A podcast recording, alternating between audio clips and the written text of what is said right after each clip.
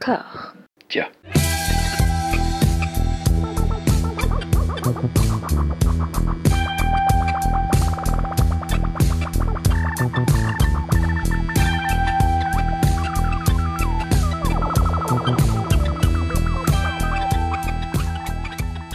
Bonjour et bienvenue à tous dans ce deuxième épisode consacré à la carrière de Peter Watkins. Je suis toujours en compagnie d'Hélène. Comment ça va? Ça va super bien, je suis super contente de poursuivre cette intégrale avec toi aujourd'hui. On a eu d'énormes euh, films, d'énormes dossiers à, traiter dans la première partie. Je pensais que ce serait plus détendu et relax dans la deuxième, mais pas du tout, mais vraiment pas, mais tellement pas en fait. Très très honnêtement, j'ai fait euh, j'ai fait une bêtise. À, email de Boubou, Hélène, euh, j'ai tout regardé en moins d'une semaine, sachant qui en a pour plus de 24 heures de visionnage, 28 je crois, quelque chose comme ça. Bah, il y a un film de 18 heures dans le lot, du coup ça monte très vite. Et le, bah, ce film c'est euh, The Journey et je l'ai fait en deux jours et il, faut pas faire ça. il faut pas non, faire il ça. faut pas faire ça. Il faut pas, faire ça. Moi je l'ai fait en deux semaines, hein, voilà pour les auditeurs et les auditrices. Voilà, on va, on va revenir euh, sur les raisons euh, qui, qui, poussent à dire qu'il faut pas faire ça. On, on va mmh. reprendre là où on en était resté avec un manquement déjà pour démarrer.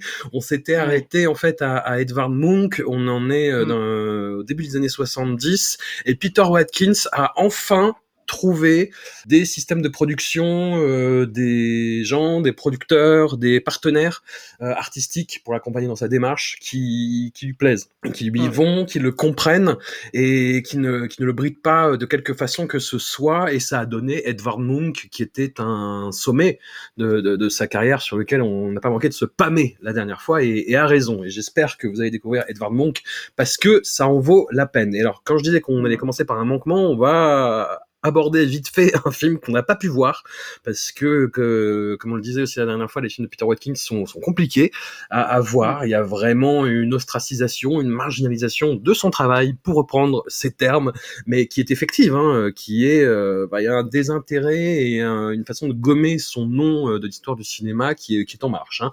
Et donc, on n'a pas pu voir The 70s People, euh, qui date de 73-74, qu'il a réalisé au Danemark. c'est un film sur le suicide des, des, des jeunes Danois à l'époque et c'est voilà un film que, que j'aurais aimé voir parce que le sujet est passionnant et euh, voilà traité par Peter Watkins. Il y a juste euh, un extrait qui ne donne pas vraiment un aperçu euh, du, du, film mais c'est comme ça. C'est un regret mais on a cherché hein, on a cherché un peu sur toutes les sources non officielles particulièrement et hum, on n'a pas trouvé. Si vous le trouvez on veut. bien, on veut bien parce qu'on a cherché vraiment partout et malheureusement, si quelqu'un a un proche et a réussi à avoir une copie, je ne sais comment, nous sommes preneurs. On fera un épisode 3 et puis on trouvera euh, de quoi de quoi nourrir cet épisode 3 outre mesure parce que voilà, on, a, une surprise en fin d'épisode et j'espère qu'il y aura d'autres surprises à l'avenir euh, sur sur ce sujet-là parce qu'on est prêt vraiment à continuer à l'explorer.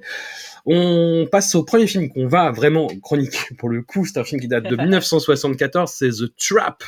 C'est toujours euh, toujours en Scandinavie. Là, on est en Suède. Euh, le 70 People, le film précédent, c'était au, au, Danemark. Là, on est en Suède. Il répond par ricochet en fait à un appel d'offres, une invitation d'une radio qui euh, suédoise qui invite euh, des bah, voilà des participants à présenter des scénarios sur le futur. Et Peter Watkins s'allie à un journaliste suédois qui développe un scénario sur un sujet qui lui est cher, qui est la question du nucléaire. Alors, ils travaillent le scénario ensemble et le film va être retenu et va être produit et ça va donner quelque chose bah, qui est vraiment dans le champ de l'expérimentation. Peut-être trop, peut-être trop. Mm. on va en discuter. C'est un épisode compliqué, hein, Hélène, parce que euh, on, va traiter six films. On, était d'accord, on en a parlé un petit peu en off. Il y en a trois euh, où ça va peut-être un peu loin dans la recherche, sachant qu'il y en a trois autres, voilà, pour euh, contrebalancer, qui sont parmi les films les plus hallucinants que moi j'ai vus, qui jouent sur la durée, mais voilà, bah, sur le côté expérimental du coup. Est-ce que toi, as, comment t'as senti toi ce visionnage, pour commencer? C'est un giga dawa ce film et on voit qu'on rentre clairement. En fait, on sent clairement qu'on rentre dans une deuxième entre gros guillemets «période» de la filmographie du réalisateur où, au regard de tous les autres films, si on les a vus avant de manière chronologique, il y a vraiment une charnière ici qui se met en place et il va très clairement rentrer dans des films extrêmement théoriques. mmh. qui auront, à mon avis, tu l'as très bien dit, moins valeur de, entre gros guillemets, divertissement, parce que ça n'a jamais vraiment été le cas, mais il va vraiment sortir de la narration linéaire pour se créer, à mon avis, un matériau de recherche destiné à être utilisé plus tard. Et euh, tu l'as très bien dit dans le corpus qu'on va, va évoquer aujourd'hui, il y a vraiment trois films où, en fait, en gros, ils sont pas finis, quoi. J'ai vraiment perçu, notamment euh, The Trap, euh, comme, un, comme un matériau qui était destiné après à être utilisé pour autre chose. C'est un film compliqué, c'est un film, en fait, on va rentrer dans des films extrêmement hermétiques. Voilà. Euh, absolument pas accessible, je vais être très clair. euh, c'est pas pour être élitiste ou quoi, c'est vraiment des films hermétiques. Euh, qui nécessitent, en fait, pour être compris, à mon avis, d'être vu plusieurs fois et d'être vu avec une grille de visionnage extrêmement précise pour toi prendre en tant que spectateur, spectatrice, ce que tu as envie de prendre. Et euh, donc moi j'ai pris dans The Trap ce que j'avais envie de prendre. Euh, en l'occurrence, j'ai vu un peu ça comme une, euh, une espèce de reportage de télé-réalité, tu vois, qui est un, genre un hmm. truc qui tourne. Enfin, ça se passe au, moment de fêter le Nouvel An, je crois. c'est ça, l'an 2000. L'expérience. Voilà, c'est l'an 2000 parce que c'est en 99. Et donc ça se passe dans une espèce de, bunker ou je sais pas trop quoi. Et ça, c'est vraiment un film sur. Enfin, si on veut sortir les grands mots, c'est vraiment un film sur l'enfermement. Et ça donne vraiment l'impression de ces espèces de films où tu sais, c'est des huis clos, genre théâtraux, qui sont adaptés. Tu tout le monde se retrouve autour d'une table. Et à un moment donné, quelqu'un balance une révélation et ça tourne mal. C'est vraiment le truc que, j'ai eu en tête. C'est beaucoup plus compliqué que ça.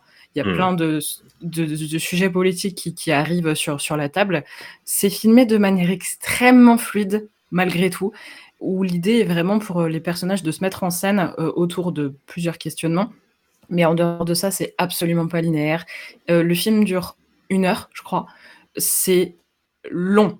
C'est très très long. Ressenti entre le double et le triple, hein. mais c'est voilà. dû à la, à la forme très particulière du film.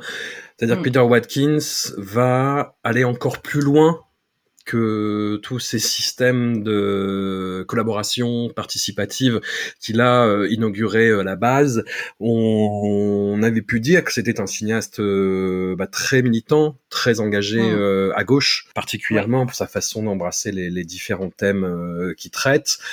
Il va déborder ce discours-là sur la forme, vraiment. C'est-à-dire que là, il va demander en fait à ses caméramans, il y a quatre caméras, il va demander à ses caméramans bah, de saisir et de, bah, de mettre en scène eux-mêmes en fait, et de, de, suivre les événements comme ils peuvent, de façon un peu bah, carrément même impulsive. Voilà, c'est en gros, voilà, voilà ce qui va se passer. Démerdez-vous, démerdez-vous avec ça, et ça. donne quelque chose bah, de très heurté, quoi, de, de très euh, sur, sur le vif. On ne sait pas ce qui se passe, et le montage vient embrouiller ça. Et le montage, c'est autant le montage de l'image que du son il y a une vraie cacophonie sonore et visuelle qui s'installe et qui te ronge le cerveau en fait. Hum, et c'est compliqué à suivre. C'est compliqué à suivre et, c'est chiant parce que c'est passionnant parce que ça, ça, ça traite toujours de la question euh, du nucléaire, bah, du développement en fait, tant en, termes d'énergie que d'armement que de gestion des déchets. Il y a des amorces de débat qui se font. Il y a le côté effectivement festen où on voit en gros il y a, il y a une famille qui est dans ce bunker qui suit à la fois des informations. On comprend que la guerre froide a évolué par une espèce d'entente forcée qui a eu des événements funestes par ailleurs avec cette entente forcée liée à ça. Voilà, mais ça reste un petit peu vague. Et puis on suit en même temps eh ben, des, des invités qui, qui font partie de la famille euh, de, de ces gens qu'on voit dans le bunker qui arrivent et qui suivent en fait tout un processus de fouille, d'inspection euh, pour arriver jusqu'à eux. Et euh, quand ils arrivent, il y a un débat là-dessus et le débat tourne balle, voilà.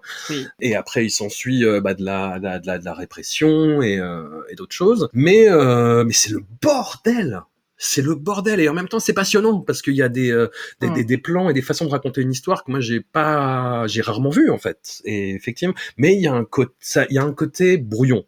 Il y a un côté euh, matraquage il y a un côté euh, on, te, on te noie sous des infos contradictoires et c'est compliqué quoi. C'est compliqué. Très clairement il nécessite d'être vu plusieurs fois et je pense que c'est un matériau de base brut volontairement hermétique qui est fait pour être décortiqué en fait par la suite Euh, je te propose de passer au film suivant. Ouais. Qui date de 1977, qui est un retour au, Danemark. C'est un film qui en version originale s'appelle, euh, pourquoi j'essaie de penser du danois, je fais des pièges tout seul, qui s'appelle Aftenlandet, euh, Evening Land dans la version internationale et Force de frappe en français. On est toujours sur la question, sur des questions connexes au nucléaire. C'est-à-dire qu'il y a un mouvement de grève qui se déclenche dans euh, une usine, c'est sur les docks, je crois. Mmh. Euh, C'est à Copenhague. Voilà, euh, parce que il y a une commande de sous-marins pour la marine française et le problème, c'est que ce sont des sous-marins qui doivent être équipés euh, bah, pour transporter de, de l'armement nucléaire, quoi. Et, et donc il y a un mmh. mouvement de grève qui se lance. Il y a des négociations à la fois bah, avec le, le, le patronat d'usine et forcément les commanditaires, le, le gouvernement danois. Euh, il y a des débats qui se font. Il y a une réunion politique concomitante sur la question de l'armement nucléaire et avec quelque chose bah, qui va tourner très Peter Watkins, c'est-à-dire que tout va dégénérer et tout va basculer dans la dictature au bout d'un moment. Hein, voilà. Mais ce n'est pas aussi euh, radical et brut et euh, bourrin que des films comme Wargame ou Punishment Park. Et c'est là où le film est euh, désagréable à suivre, entre guillemets, mmh. selon les critères spectaculaires de la monoforme, pour reprendre. J'en ai pas dit le mot terme, le terme monoforme, c'est un scandale. Ouais, eh ben voilà, on, on, va faire des, on va faire des petites barres à chaque fois qu'on dit monoforme. il y aura un bingo à la fin. C'est surtout sur la suite que ça va avoir de, de l'importance, mais c'est quelque chose que j'ai trouvé néanmoins assez fou et que Watkins va surtout développer dans son film suivant, euh, The Journey, c'est mm. comment on peut faire évoluer les choses politiquement. Et faire évoluer les choses mm. politiquement, ça veut dire faire beaucoup de réunions, ça veut dire mm. beaucoup parler, ça veut dire beaucoup de dialogue de sourds, ça veut dire euh, de la harangue, ça veut dire bon bah vous me faites chier, j'appelle j'appelle les forces de l'ordre, voilà. Et, et le, le, film en ça bah, est un peu ingrat à suivre, mais passionnant quand même, j'ai trouvé. Mmh. C'est le film, je pense que c'est celui que j'ai le moins aimé parmi tous ceux qu'on a vus. Bon. Et pourtant, il y a et pourtant il y a de journée derrière. Hein. Je pense vraiment que c'est l'un de ses plus hermétiques euh, parce que c'est un film extrêmement complexe d'un point de vue politique qu'il faut replacer dans son contexte et en même temps qui est encore très d'actualité aujourd'hui. Mmh. Je m'explique. C'est un film qui est très important pour la lutte et le militantisme parce qu'il est à la fois un peu, un peu loin de nous, on est en 1977, et à la fois il est très universel en termes de, de lutte sociale. La plupart des films de Watkins, si je me trompe pas, se, ont, avec eux une voix off qui, je crois, hein, est celle du réalisateur. Ouais. Et euh, on s'attache à cette voix parce que c'est le fil rouge. Enfin, moi, je me suis attachée à cette voix parce que c'est vraiment le fil rouge de la plupart de ces films. On retrouve cette voix posée très particulière qui est celle de, Watkins. Et là, elle n'est pas là. Hmm. Et en fait, ça provoque une forme de recul soudain très très froid qui est renforcé, je trouve, par ce sound design qui est toujours aussi soigné mais qui est très différent. C'est comme si en fait cette lutte, dans le noyau de la lutte, le touchait tellement qu'il avait voulu soudainement apporter de la distance dans son traitement cinématographique. Et on est en 1977 à l'époque où c'est tourné, et tout ce qui est dit est encore très vrai aujourd'hui. J'ai noté une phrase qui est, terrible, qui, est dite par l'un des militants, enfin l'un des meneurs des, luttes, qui dit euh, Ce que nous voyons, c'est la faillite de la démocratie dans le monde occidental. Il n'existe pas un seul moyen de lutte démocratique. Nous sommes obligés de réveiller les gens à la fin, il, donc quand bah voilà ils n'arrivent pas à atteindre ce qu'ils voulaient. Le, journaliste l'interviewe et dit qu'est-ce que que vous allez faire pour, euh, résister à ça, pour, pour répondre à, cet affront en fait? Et l'autre il répond, le mi-temps répond, on peut arrêter toutes les livraisons de fioul en l'espace de trois heures. Vous savez ce que ça implique. Hmm. Et quand on sait les grèves et, les mouvements de manifestation qui, qui, qui, qui, ont, qui sont survenus là au début de l'année, ouais. Oui, on sait ce que ça implique, oui. Que ah bah, c'était l'épée de, Damoclès, ouais, ouais, ouais. Voilà, voilà. Donc je l'ai trouvé très intéressant par rapport à ça dans le fait de, bah, voilà, de, s'immerger vraiment dans ce qu'était une lutte pour, euh, pour euh, la grève à la fin des années 70, que voilà, dans, l'imaginaire commun, les luttes dans les années 70, c'est plein de couleurs, euh, c'est, c'est une sorte de liesse populaire pour, pour les droits, pour les droits des, des femmes, pour les droits des, des travailleurs et des travailleuses du sexe, c'est, c'est énormément d'explosions de couleurs dans tout ce qui est culturel mais c'est là le film montre que c'est pas que ça en fait. Et ça ça je trouve que c'est lame de fond vraiment dans, dans l'imaginaire qu'on peut avoir des luttes militante dans les années 70, que c'est quelque chose de vraiment très dur, que c'est le bazar et, que vraiment, ça peut vraiment être hermétique euh, d'un point de vue extérieur. Et pourtant, je trouve que c'est vraiment important. Vraiment, c'est celui que j'ai le moins aimé, et pourtant, tu vois comment j'en parle, c'est-à-dire à quel point j'aime Peter Watkins. Euh, je le trouve pour le coup vraiment, vraiment très hermétique euh, quand on quand on n'a pas l'habitude et quand il y a vraiment cette barrière de la langue aussi qui peut être qui peut être un peu compliquée, même s'il y a pas mal de passages en français. Mm. mais c'est beaucoup effectivement de langue de bois, de réunion, et c'est un film qui est très difficile à suivre parce qu'encore une fois, il n'est pas linéaire, mais en même temps, euh, bah, la lutte, c'est pas quelque chose de linéaire en fait. Quand c'est fait, c'est, enfin, à un moment donné, quand il faut réagir, c'est les, les, personnages, les personnes en fait le font par la violence et il n'y a pas de, il a pas d'équilibre à ça en fait. Il n'y a pas de, de nuance et de, de demi-mesure. Il faut réagir et, ça, en fait, le film donne envie de descendre dans la rue et de, de brûler des, des barricades. Hmm. C'est un peu l'idée. Concrètement. Non, non. Puis c'est, c'est, visionnaire euh, sur plein d'aspects quoi, parce que le, le, le film, encore une fois, c'est quelque chose qui n'a pas, comme The Trap en fait, c'est des, des, objets tellement euh, aptes à, à susciter le malaise sous plein d'aspects qui ne sont que très peu diffusés et, très peu mm. euh, loués à l'époque pour leur, euh, leur qualité. C'est-à-dire qu'on y voit toujours, il y a, y a cette espèce d'image de Peter Watkins qui s'installe, pour ceux qui suivent encore son travail, d'un catastrophiste, d'un alarmiste, de oh là là, c'est bon. Quand mm. t'arrêtes, t'arrêtes avec tes trucs, euh, voilà, on n'est pas. Et ça fait tellement écho aux réactions mm. du, du, du, parti en place en ce moment en France qui dit ça va quoi. Allez voir en Corée du Nord quoi, c'est bon quoi. Ouais. Il y a toujours une comparaison, genre ça pourrait être pire. Et plus immédiatement, sans euh, tirer les, les, les, cheveux de façon capillotractée, n'est-ce pas? C'est c'est une anticipation assez terrible de la façon dont Margaret Thatcher va réprimer les mouvements de grève en fait, Absolument. début des années 80. Oui. Et voilà. Et donc euh, bon, le catastrophisme, catastrophisé, hein, on, va, on, va, dire, parce que c'est vraiment. Ah, oui, oui, oui c'est vraiment quelque chose d'assez cinglant. Quand tu vois la fin du film, bah on y est en fait. Hein. Euh, c'est ce que va faire Thatcher après, euh, de façon encore plus euh, sanguine et, et maline euh, au sens maléfique du terme. Voilà. Et mm. non, non, c'est quelqu'un qui a le pouls vraiment en phase avec, avec, son époque. Et, mm, et c'est des choses qui ne sont pas agréables à voir, forcément. C'est des choses qui clairement. C'est désagréable à suivre comme film, mais parce que ça, je pense que ça touche personnellement aussi à différents, à différentes, différents étages. Ouais. Est-ce que, est-ce que tu avais des choses à, à, à rajouter ou est-ce qu'on passe au, gros, au gros morceau À l'énorme. On va passer au gros morceau. À l'énorme morceau. Alors, c'est un film qui s'appelle Le Voyage. Alors, il fait pas 18 heures. C'est, moi qui avais dit ça dans le premier épisode, mais il fait 14h30, très exactement. 14h30 Ah oui, c'est qu'il y a 19, 19 parties, 18 segments, je crois. Un truc voilà, il y a, alors je crois qu'il y a 19 segments, entre 37, 37 minutes, c'est le, le, dernier, qui est un générique de fin. Donc voilà, le générique de fin fait 37 minutes. Ça vous donne voilà. une idée. Mais pour une bonne raison, on va expliquer oui, pourquoi. Oui, tout à fait, tout à fait. Non, les épisodes font entre 45 et 55 minutes, généralement. Voilà. Donc c'est un film, c'est incroyable. The, The Journey, c'est euh, c'est un monument. Je, je, oui. je le dis, hein, c'est comme ça. Alors je l'ai fait en, en, deux jours, comme je disais. Bah, je la première fois que je l'ai vu, je l'ai, voilà, pareil. J'ai dispatché parce que c'est quelque chose qui est assez intense à assimiler, c'est énormément de choses. Donc c'est un film qui a été tourné dans une douzaine de pays différents, où Peter Watkins a déployé plusieurs équipes à qui il a donné des indications, à, voilà, bah, en, en, fonction des pays. Hein, C'est-à-dire que en, en, Mozambique, par exemple, on va suivre le, une, une, lutte et des revendications euh, sociales qui sont portées mmh. euh, pas mal par des femmes en plus. Ouais. Euh, mmh. On va rencontrer des familles euh, au Mexique, en Scandinavie, un couple d'Algériens qui vivent en France. On va aux États-Unis pour suivre euh, un train mystérieux. qui, mmh. Voilà, je, je n'en dis pas plus. Et tout est sur la question, encore une fois, euh, du nucléaire.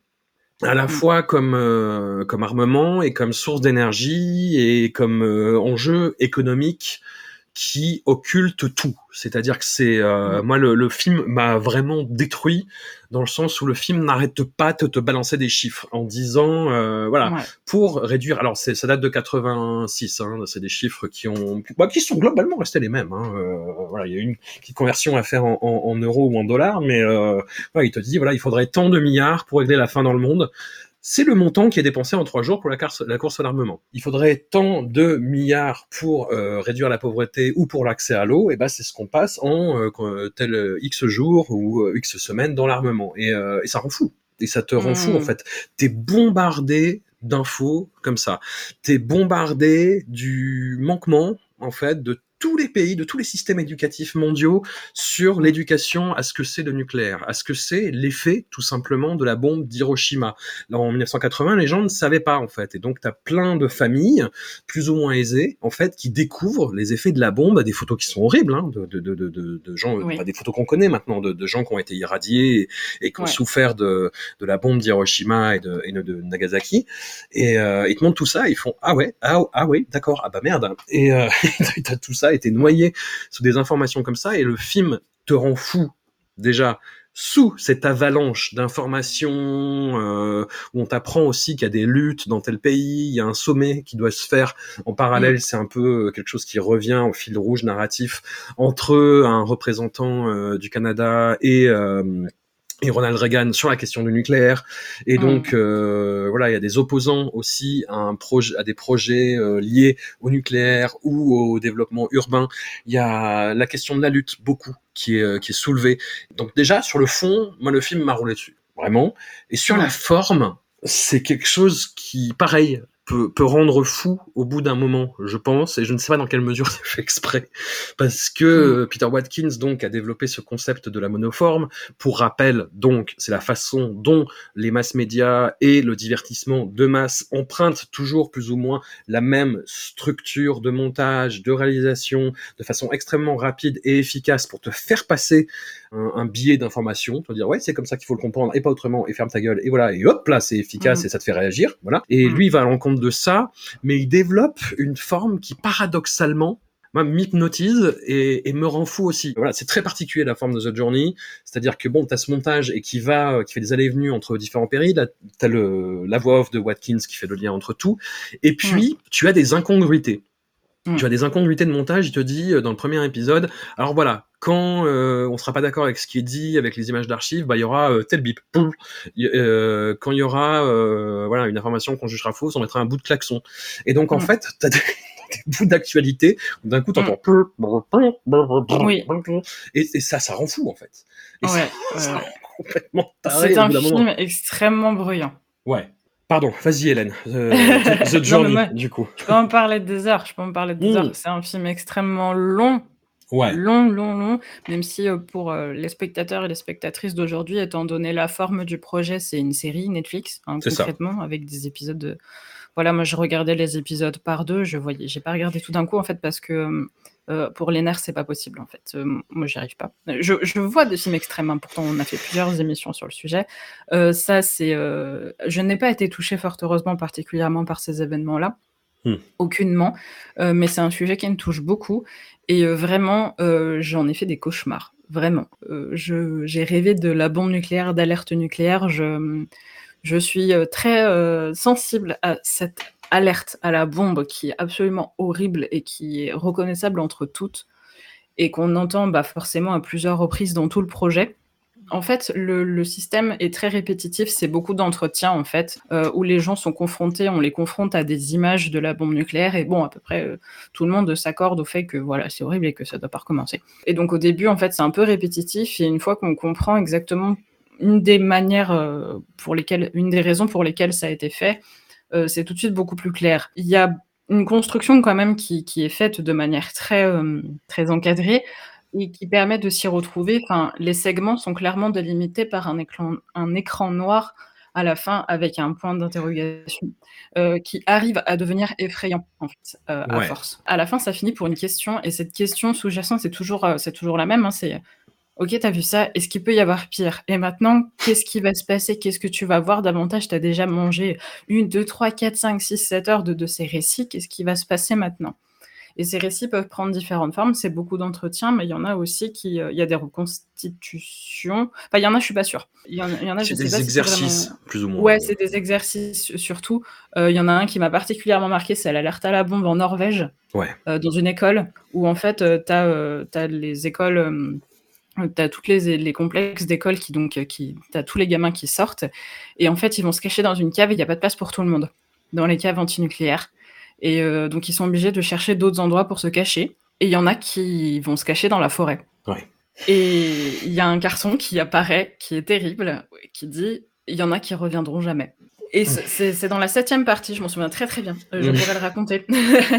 Heu, ça m'a énormément marqué. Heu, il y a et il y a aussi, heu, des épisodes avec, heu, il faut intervenir un personnage, d'animation qui est un champignon nucléaire, en fait, Ouais. qui, intervient de manière didactique pour expliquer comment ça se passe et c'est un personnage, bah, méchant, en fait, qui, voilà, qui a son petit rire démoniaque et qui dit: «Ah ah, je vais exploser et du coup, je vais tuer tout le monde et il y aura plus personne» et il explique, en fait, comme comment ça marche et c'est, extrêmement choquant, en fait, Mmh. d'avoir ce petit personnage d'animation, qui, dans l'imaginaire commun, surtout, bah, surtout à l'époque, hein, les années 80, était relié, enfin, est toujours relié d'ailleurs l'animation à l'enfance et Mmh. on on voilà, on se dit: «Voilà, ça va être peut-être une petite mascotte, en fait, en comme on le fait avec le motion design aujourd'hui, qui va nous expliquer de manière un peu didactique comment ça fonctionne» et en fait, non, pas du tout. C'est ça devient même cette petite chose devient un instrument critique pour, hem, pour la lutte contre, contre le nucléaire.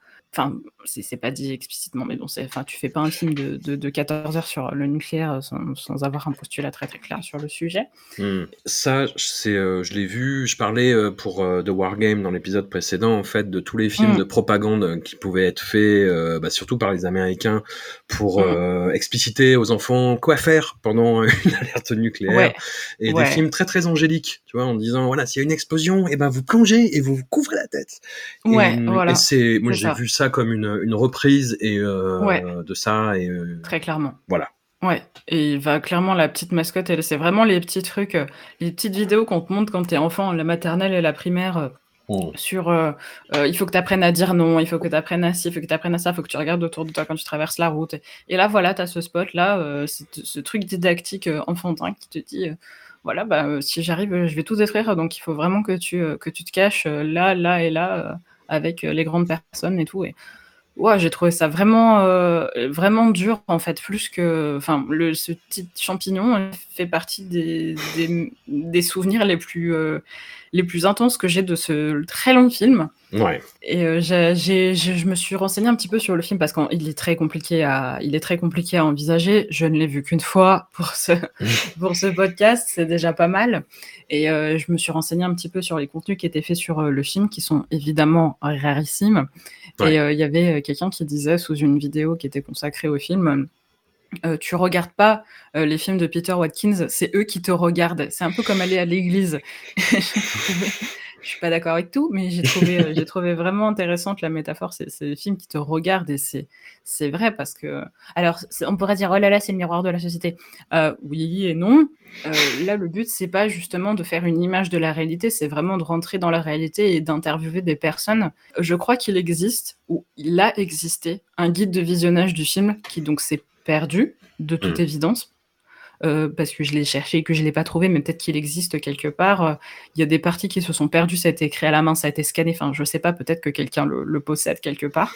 Donc en fait, il y a très, très peu à la base, si j'ai bien compris, c'est un matériau éducatif qui devait être mis en place pour dans un dans un système, en fait, dans une dans une, heu, volonté d'éducation. Et donc heu, de ce que j'ai compris, Watkins et son équipe ont écrit une espèce de guide pour, heu, pour envisager ce matériau dans une idée d'éducation à l'école. Et oui, ce film doit être montré, mais enfin, il faut qu'il soit montré d'une certaine manière. Et c'est vrai que c'est très compliqué à appréhender autrement. Heu, il y a des personnes, très, heu, très savantes qui ont écrit fort heureusement des articles sur le sujet, notamment, heu, il y a un écrivain qui s'appelle, Scott McDonald qui a écrit un article qui est disponible sur le net qui s'appelle «Portrait du cinéaste en apporteur du monde, The Journey de Peter Watkins et la critique des médias», qui est disponible, sur Open Edition gratuitement sur internet Mmh mh. et donc c'est un truc qui fait une c'est un gros article qui fait une vingtaine de pages et qui explique un petit peu, bah, voilà, comment comment le film fonctionne et qui le replace dans le contexte et il met en lumière, quelque chose que j'ai trouvé très important moi aussi, heu, sans mettre, heu, spécifiquement le doigt dessus et qui m'a aidée, en fait, à suivre le film jusqu'à la fin.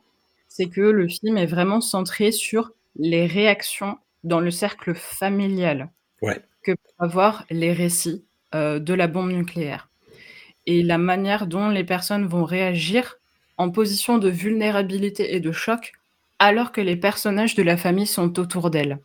Je pense qu'il y a une analyse psychologique et sociologique passionnante à faire sur on confronte une famille à, ce choc et on voit comment chaque membre de la famille, de manière verbale ou non verbale, réagit et comment elle accepte de se montrer vulnérable ou non par rapport aux autres, à la fois parce que cette famille, ce noyau familial se dit ça peut m'arriver, ça va exploser, de ça peut exploser de mon côté, qu'est-ce que je ferais en tant que père, en tant que mère, en tant que parent, en tant que grand-mère?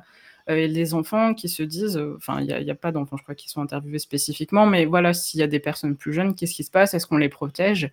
Et autant tu vas avoir des personnes qui vont réagir de manière extrêmement épidermique, autant des personnes qui trouvent ça horrible, autant tu vas avoir effectivement ces interviews euh, au Mozambique avec un collectif d'agricultrices.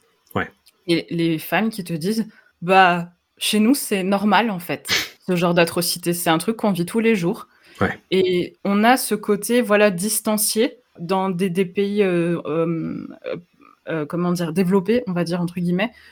Pour, nous, c'est loin. Pour eux, c'est loin. C'est ce qui est arrivé. Genre la bombe nucléaire, c'est le Japon. C'est voilà, c'est l'URSS, c'est loin.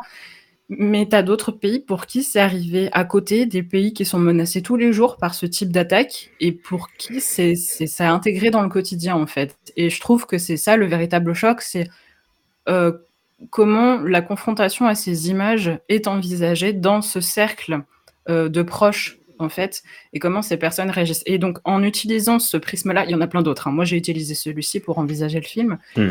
Je le trouve extrêmement fort d'un point de vue, euh, pour le coup, euh, familial, sociologique. c'est très très fort. Bah, c'est, je, vais faire un jeu de mots qui est terrible, mais c'est une représentation de la famille qu'on appelle la famille nucléaire en fait. C'est voilà. c'est vraiment papa, maman, les enfants. Mais dans le, mm. le contexte des années 80 et dans différents mm. pays et dans différentes classes sociales, c'est ça qui est important aussi. Et ce carcan-là, effectivement, se gomme dès qu'on va ailleurs entre guillemets que ces représentations qu'on a l'habitude de connaître, donc au Mozambique, mais surtout en mm. fait, moi c'est ça qui m'a frappé, c'est euh, et qui est, qui est, dur parce que maintenant, euh, enfin, de se contextualiser, de se projeter dans l'époque, c'est que maintenant c'est des choses qu'on connaît, c'est-à-dire qu'il y a des Tahitiens qui sont interviewés. Et il y a d'ailleurs, en fait, le thème musical qui revient tout le temps et qui m'a rendu fou, hein, très honnêtement. Hein, j'entendais ce bruit de flûte, ouais, qui revenait tout le temps. Et j'étais dans le bus, j'entendais de la flûte. Je me dis, oh putain, c'est, je, je, je suis matrixé par le film. Et hum, non, non, et qui parle en fait des essais nucléaires français à Mururoa, en fait. c'est des choses qu'on a, dont on a surtout parlé dans les médias français avec la reprise dans les années 90 de ces essais par euh, par Jacques Chirac. Et euh, moi, j'en ai entendu, parler à ce moment-là, tu vois, mais j'étais mm. j'étais jeune, mais c'est vrai que les gens avaient l'air de découvrir ça. Et les autres journées, bah à fond là-dedans.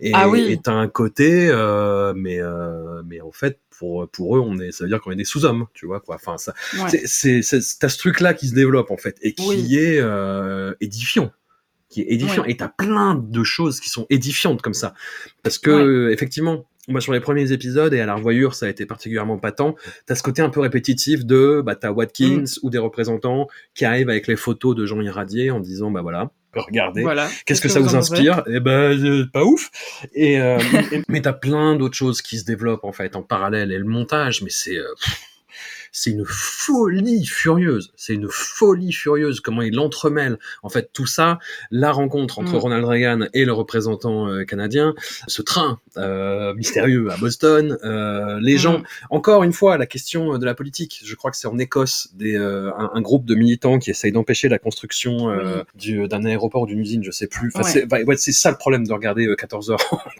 c'est que oui, on peut pas vous le résumer, il hein, faut le regarder vous-même. Là, c'est compliqué. ouais, vraiment. Et t'as ce côté bah, qui était dans, dans, Evening Land, en fait, de, bah, de gens qui se réunissent dans une salle en disant Putain, qu'est-ce qu'on fait? Bah, je sais pas. je, je, sais pas, on a fait ça, on, voilà, on est dans la limite de la légalité, qu'est-ce qu'on fait, quoi. Et c'est fou, et c'est fou, et ce film est fou, et ce film est complètement dingue, et plus tu avances, c'est ça qui est, qui est paradoxal, plus tu avances, plus le projet, le projet en fait euh, esthétique, artistique se, se précise, et tu dis putain mais c'est c'est d'une force mais incroyable. Enfin, ça continue à te rendre fou, hein, parce que tu continues à avoir des images d'actualité où tu as des, des, des mm. bruitages de klaxons dans la gueule, dans des moments. Tu fais putain, c'est bon, laissez-le dire une phrase, j'ai compris que c'était de la merde, mais laissez-le continuer. Non, mais ça crée quelque chose de fou, ça crée quelque chose de, de, de, vraiment fou, quoi. Et sur la longueur, moi j'avoue, bon alors peut-être pas, mais tu vois, une ou deux heures de plus, bah, ce serait passé. Écoute, quand on a 14 heures de film, hein, franchement, t'es plus à ça près. Ouais, ouais, ouais. Non, non, puis sur la fin, t'es vraiment... Euh, c'est quelque chose qui commence à, à, émerger un peu, mais sur le montage et l'utilisation... Euh, bah, ouais, sur une utilisation vraiment euh, signifiante et organique du, du, du montage. Moi, j'ai mm. rapproché ça d'un, je t'ai dit en message, de bah, d'un mm. réalisateur anglais euh, mm. qui est peut-être le, le, dernier héritier de, de, ce que fait Peter Watkins euh, aujourd'hui. C'est Adam Curtis donc euh, mm. quelqu'un, bah, pour rappel, qui travaille pour la BBC et qui en fait a découvert le secret des secrets du, du journalisme contemporain.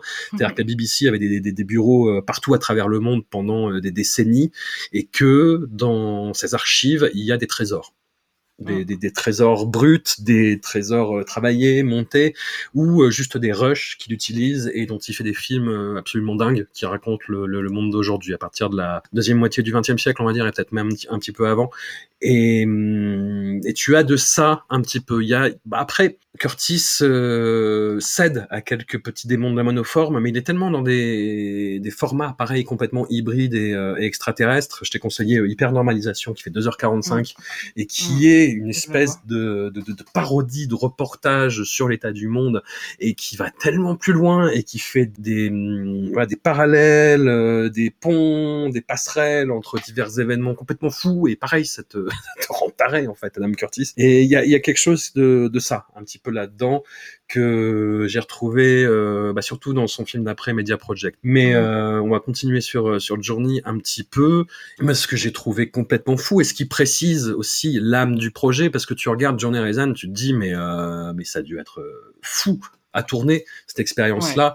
Et ce que j'ai trouvé très beau, c'est ce dernier épisode de 37 minutes, mm. qui est donc un générique de fin sur 37 minutes. Oui, mais c'est pas, mais c'est pas que des euh, que des titres en fait. C'est en fait il a développé ce que tu avais beaucoup aimé à raison à la fin de, de Edvard Munch, c'est-à-dire vraiment un, un générique de fin, mais qui n'est pas clôturé une parenthèse en fait, qui est vraiment euh, limite ouvrir, en ouvrir 14 autres.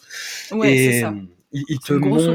Ouais, ouais, ouais, vraiment. Et il, il, conclut sur quelques témoignages. Il te dit alors voilà, dans tel pays il y a telle équipe, dans tel pays il s'est passé ça, dans tel pays il y avait tel intervenant qu'il faut remercier, voilà, et dans tel pays il se passe ça, dans tel autre pays c'est ça l'enjeu. Et euh, t'as 37 minutes de ça, et ça finit sur un écran noir. Et euh, j'étais genre non, je t'en supplie, mais pas un point d'interrogation. Et il y a pas de point d'interrogation. Non, il n'y a pas de point d'interrogation. Et, euh, et j'ai trouvé ça, j'ai trouvé ça beau, j'ai trouvé ça très beau. Au-delà de l'absence de point d'interrogation et d'une oui. finale, j'ai trouvé ça euh, fabuleux de faire un, un, générique de fin de 37 minutes comme ça, euh, aussi oui, beau et ouvert. C'est pas que du texte, hein, j'explique hein, pour, pour les ouais, gens. Ouais. Euh, c'est pas du texte, hein, c'est d'autres séquences qui montrent les différentes parties du monde. Alors il y a plein de noms évidemment qui sont cités, mais y a, y a c'est inter intercalé avec, avec des images et c'est vraiment c'est vraiment 37 minutes qui paraissent euh, un peu plus euh, légères, parce qu'il y a vraiment des belles choses qui sont montrées, notamment le rapport à, à, aux enfants, avec les, les, enfants, avec ce qu'ils font. Et euh, il y a euh, une plus grosse présence de tout ce qui est, euh, notamment les chants, euh, les chants traditionnels de beaucoup mmh. des, des, des, pays, que, qui sont sublimes, et qui peut-être j'ai envie de dire, impulse de l'espoir, oui et non, mais qui, qui, voilà, qui rappelle que en fait, la, vie, euh, la vie continue, la vie, se, il y aura toujours de la place pour, euh, pour, pour une forme de vie, en fait. Et j'ai trouvé ça très, euh, très beau, en fait. Le film finit vraiment sur cette exaltation de, de, la vie et des, pluralités de, de prismes qui engagent vraiment à ne pas rester que sur notre petite vision industrialisée, sur notre petit monde, et que la lutte pour le nucléaire, contre le nucléaire, elle concerne absolument tout le monde et que bah, aujourd'hui, je pense qu'avec euh, toutes les bombes qu'on possède, on peut littéralement faire péter notre planète et qu'on est sur vraiment une lutte collective, un travail collectif autour de la, de la vie, mais aussi de, bah, de la destruction de, de cette vie et qu'il est important euh, de garder en tête qu'il y, y aura toujours des... Enfin, pour l'instant, il y, y a des gens pour témoigner de ce qui s'est passé Hmm. Et à un moment donné, il n'y en aura plus en fait. Et le but, c'est pas de recréer avec des expériences horribles des gens qui peuvent témoigner, euh, témoigner encore. Et euh, tu parlais de reportage tout à l'heure et notamment de, du montage. Hmm. Et je crois que c'est l'un de ces films les plus délicats à ce sujet parce qu'il y a, voilà, il y a énormément d'entretiens qui sont, qui sont crus, qui sont terribles. Ouais. Et je trouve que c'est compliqué en termes de montage. Il le fait de manière admirable et élégante. c'est très compliqué en termes de montage de faire en sorte que ce soit pas dramatisé, que ce soit pas commenté, que ce soit pas monté de telle sorte à ce que ce soit comme le fait la monoforme extrêmement sentimentale et émotionnelle et donc très très fort. Le but n'est pas de choquer, c'est que c'est choquant de toute façon. Et ça passe par, par le récit des, bombardements, notamment celui d'Hiroshima qui, qui, est raconté par quelqu'un qui l'a vécu et qui est absolument terrible. Hmm. Et la personne qui a écrit l'article que j'ai que j'ai cité tout à l'heure dit que, je vais le citer, elle pose une question intéressante. il dit par leur expérience, ces survivants sont sans aucun doute entre guillemets experts en matière d'Holocauste, sans pour autant s'apparenter aux experts formels impersonnels à qui on fait appel dans les documentaires traditionnels. Et sans être forcément d'accord, je trouve que ça pose une question intéressante. Qui est vraiment habilité de parler de ça? Est-ce qu'on est vraiment habilité à en parler quand on l'a pas vécu? Et est-ce que du coup, c'est pas justement, euh, comment dire ça, une, manière de, réenvisager le, partage de ces expériences et euh, le partage des témoignages Est-ce qu'il faut monter les témoignages euh, pour en sortir soi-même les éléments importants. Ou est-ce que justement la manière la plus élégante et respectable de rendre compte de ces témoignages, c'est de les laisser en entier sans les monter Je sais pas, c'est une question que je me pose. Non, non, effectivement, je me, je me, je me posais la même en fait. Je me posais la même et ça rejoint ma question de euh, est-ce que tout objet qui vise à, à secouer et à sidérer n'est pas esclave de sa propre forme de monoforme aussi? C'est-à-dire qu'il y a tous les procédés dont je parlais qui sont des anti-procédés quand on les compare à, ce qui se fait dans les médias traditionnels, bah, ça reste des procédés quand même. Et il y a, quelque chose de, fou et de, et de, passionnant et en même temps, euh, voilà. Et, et, c'est un film somme, c'est un film collaboratif incroyable qui s'est fait euh, partout à travers le monde pendant trois ans. C'est très intimidant et tu te prends ça. C'est euh, c'est quelque chose de, de fou et c'est une question à laquelle Watkins répond dans son dernier film de, de, de façon euh, quasi définitive et c'est dingue. Mais on, on, va passer beaucoup de temps sur la commune. ouais, c'est important, c'est important. Mais euh, Journey, euh, Rezan, c'est euh, mais quel, quel, film incroyable tout de même quel, quel film incroyable qui est dans son époque enfin voilà c'est c'est compliqué à voir avec les yeux d'aujourd'hui parce que encore une fois c'est des choses qu'on sait maintenant enfin Mm. qu'on sait quand on veut bien les savoir. C'est-à-dire que toutes les informations sont accessibles. En, deux clics, tu, tu fais euh, irradier Hiroshima et tu as toutes les photos horribles euh, mm. bah, que les gens dans, dans Journey n'ont jamais vues, auxquelles ils n'ont jamais mm. eu accès, si tu veux. Bah oui, il n'y avait pas euh, Internet à l'époque. Donc... Et, et voilà. Et, et, donc maintenant, voir des réactions semblables à ce type d'informations, tu te dis, mais waouh, c'est complètement fou. C'est complètement fou. C'est super aujourd'hui qu'on a, qu'on a accès à ça. Euh, c'est Capucine hein, qui a distribué aussi. Euh, ouais. Ouais, ouais, ouais. Bah, t'as euh, le logo d'Oriane Film, je crois, au début de, chaque, de, de, chaque segment. Quand, quand bien même, tu vois, en fait, c'est ça, ça qui est, qui est terrible et démoralisant et qui, je pense, rend complètement fou Peter Watkins, c'est que toutes ces informations sont là. Les gens ont vraiment l'occasion, parce que c'est un film qui n'arrête pas de te dire, mais informez-vous, en fait. Informez-vous, mm. euh, enfin demandez des informations, réinformez-vous. Euh, voilà, c'est j'emploie un beau tape, c'est celui de réinformation qui, est devenu un terme scabreux parce que c'est les, les complotistes qui se réinforment et euh, voilà. Et c'est ça qui est horrible, c'est qu'on a toutes les infos qu'on veut maintenant, on a tous les narratifs qu'on veut, mais sauf que les mm. gens font n'importe quoi. ouais, c'est ça. quoi. Exactement. T'as des, des, gens qui vont te dire les bombes nucléaires, ça va, c'est bon, ça reste un, un gros champignon, c'est mignon, euh, voilà. Mais mais la fiction. pour beaucoup de personnes. La fiction continue à faire ce putain de truc en fait. C'est-à-dire que hum, moi j'ai fait, euh, on, a, on, a, fait un sur Discordia un épisode sur une série que j'adore, qui est euh, qui est dégueulasse, mais euh, sous, sous plein d'aspects, qui est 24 heures chrono, mais que j'adore.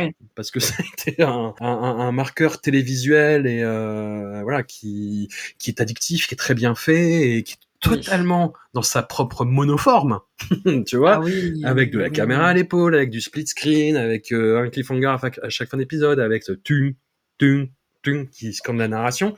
Si tu suis l'intrigue de 24 heures chrono, t'as une explosion nucléaire euh, pas loin de Los Angeles dans la saison 2, t'as une centrale nucléaire qui explose dans la saison 4, t'as une explosion nucléaire dans Los Angeles à la saison 6. Donc, en gros, les États-Unis, c'est... Euh...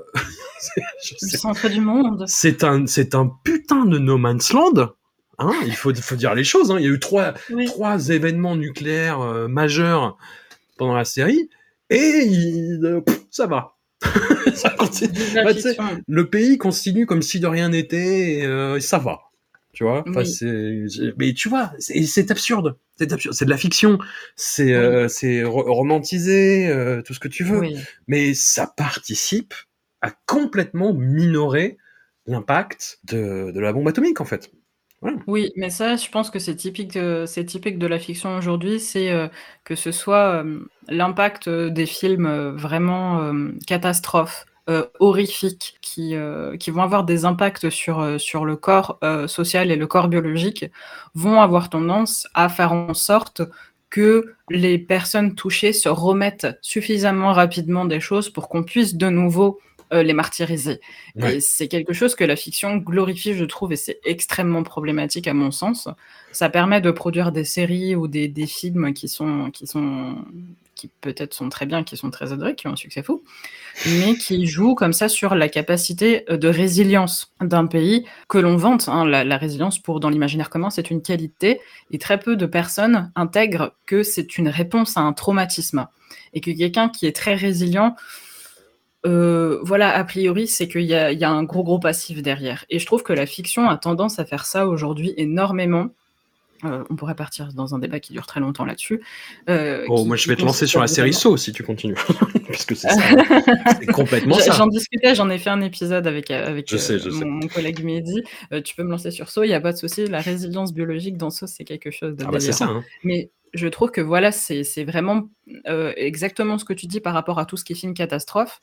J'ai étudié un petit peu la question quand on a commencé à s'intéresser à Watkins.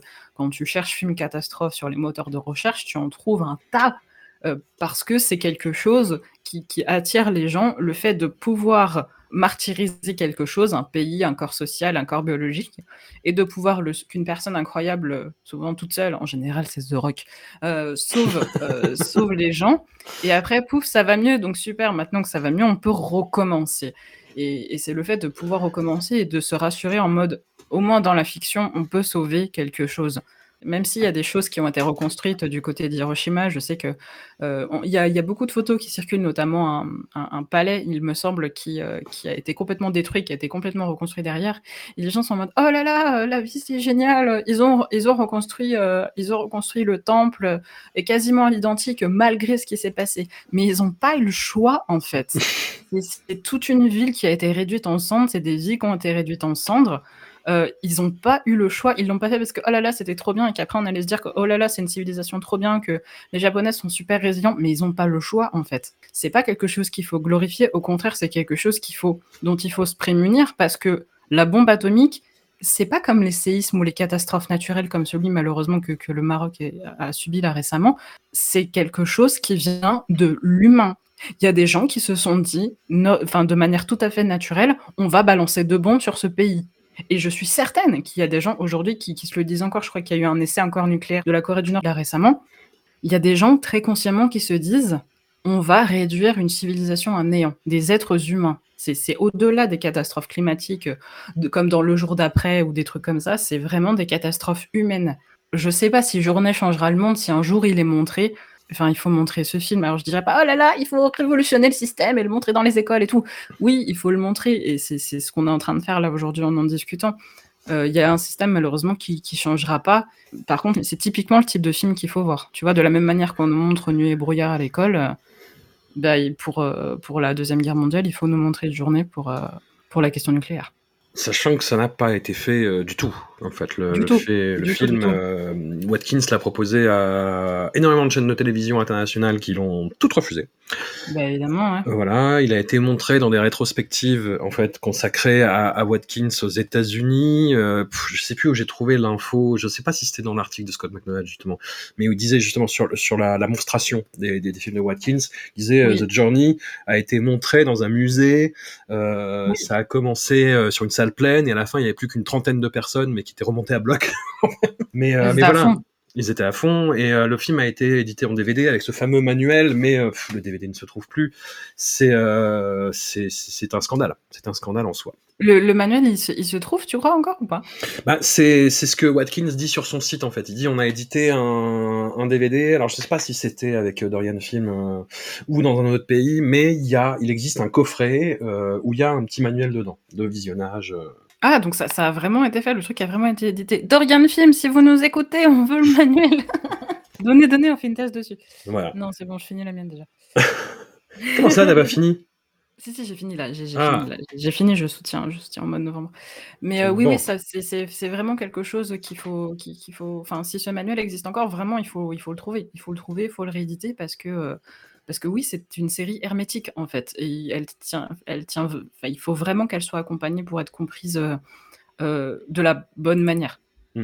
Donc, Peter Watkins est toujours euh, persona non grata partout, pour tout le monde. Mais il continue néanmoins à fournir un travail d'analyse critique bah, qui se traduit surtout sous la forme d'écriture d'essais et d'articles. Il reçoit une euh, bourse euh, d'une fondation euh, néo-zélandaise pour travailler sur la question des médias alternatifs et il résulte de tous ces travaux en fait un film en 1991 qui s'appelle The Media Project qui est une réaction au traitement médiatique public politique de la guerre du Golfe. Et il le fait sous le, le prisme en fait de, de, de, familles australiennes qui sont prises dans leur euh, intimité, dans leur intimité bourgeoise. Je, je lance le mot, c'est ce qui m'a un peu surpris.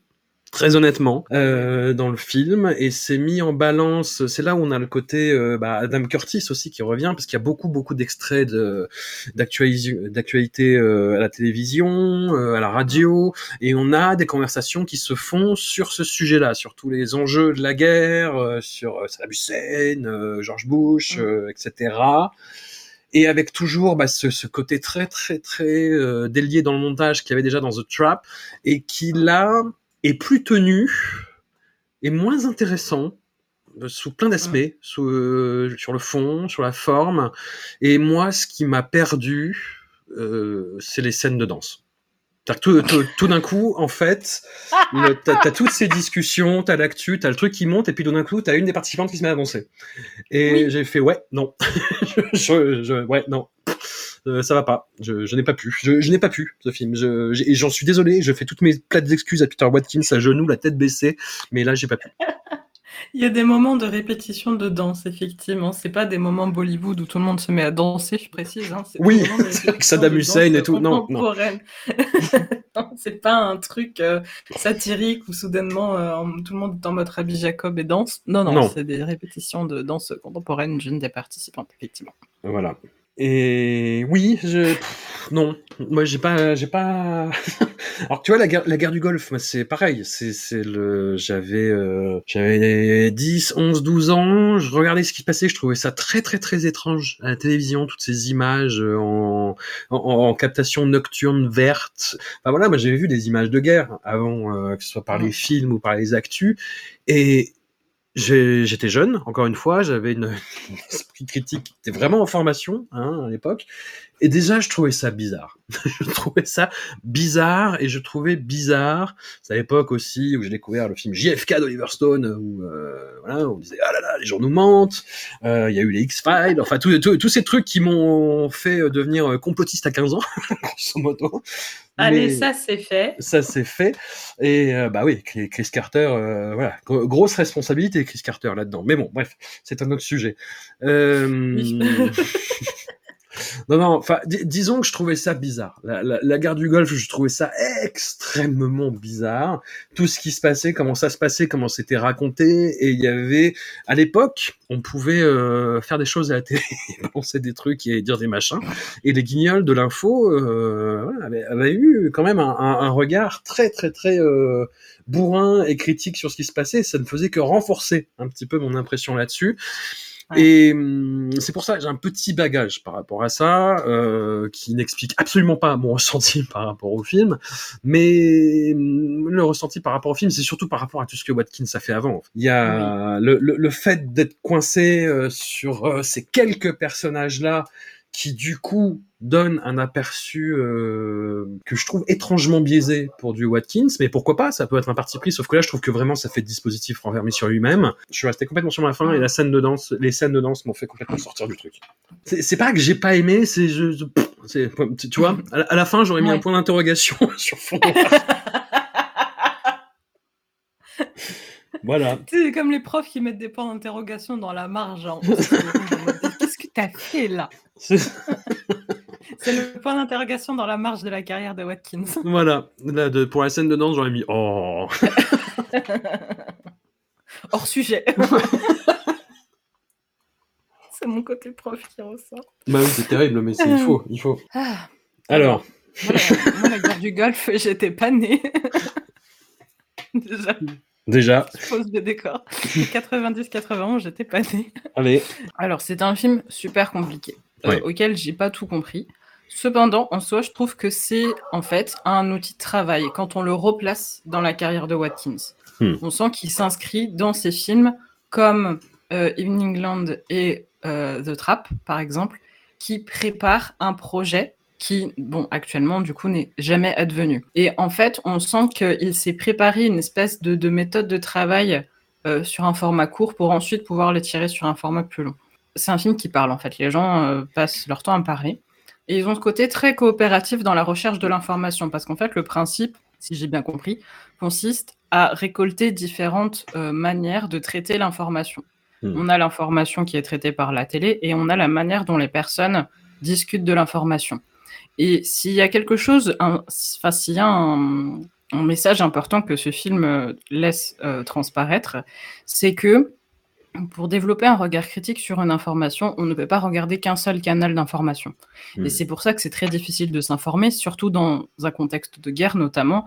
L'information est déjà filtrée et l'important pour se faire sa propre opinion, c'est d'en consulter d'autres en fait, et de faire travailler son opinion en discutant avec d'autres personnes. En fait, il y a un côté très colloque, un peu chercheur, ça c'est mon côté thésard qui parle, et en même temps c'est très ironique parce qu'on est noyé dans des dialogues qui parfois clairement parlent pour parler, c'est clairement de, de, la bourgeoisie, avec des corps qui sont extrêmement engagés dans l'espace et qui sont en mode moi, moi, moi, qui donnent en fait bizarrement l'impression d'une monoforme qui est mise en pratique ici par la parole.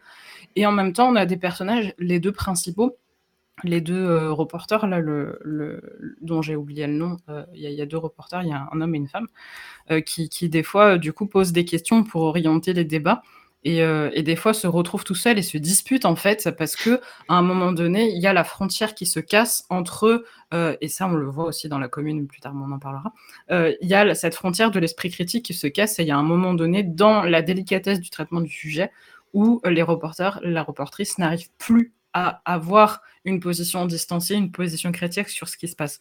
Et je trouve que c'est important de montrer ce moment de brisure, en fait, qui, est évident aujourd'hui, euh, en 2023, mais de là de montrer ce moment de brisure entre euh, l'esprit critique de la personne qui transmet l'information et la personne en elle-même qui transmet son opinion. Et en fait, euh, ce, cette espèce de media project, c'est pour moi aussi faut l'envisager comme un matériau en fait brut, euh, complètement hermétique, qui doit être analysé pour pouvoir être compris dans la carrière de Watkins. Et euh, c'est sûr que si Media Project était intervenu dans le début de la carrière de Watkins, donc 30 ans plus tôt, il n'aurait pas eu la même portée que s'il intervenait comme il est intervenu, c'est-à-dire début des années 90, après tous les films qu'on a déjà traités. Et en ce sens, je pense que vraiment Watkins, il faut, quand on veut l'appréhender, euh, quand on veut l'appréhender pour le plaisir, on regarde ses films les plus courts, les plus connus et accessibles, comme par exemple Punishment Park, même si en termes d'accessibilité, bon, c'est discutable. Euh, il faut vraiment envisager sa carrière de manière chronologique pour comprendre l'évolution de sa pensée. Et euh, là, je trouve que ça fait partie des films les plus hermétiques. On n'est plus du tout dans la fiction. On est vraiment dans la création d'un matériau qui lui permet, je pense, de respirer après un film de 14 heures comme Ressan, qui est juste avant.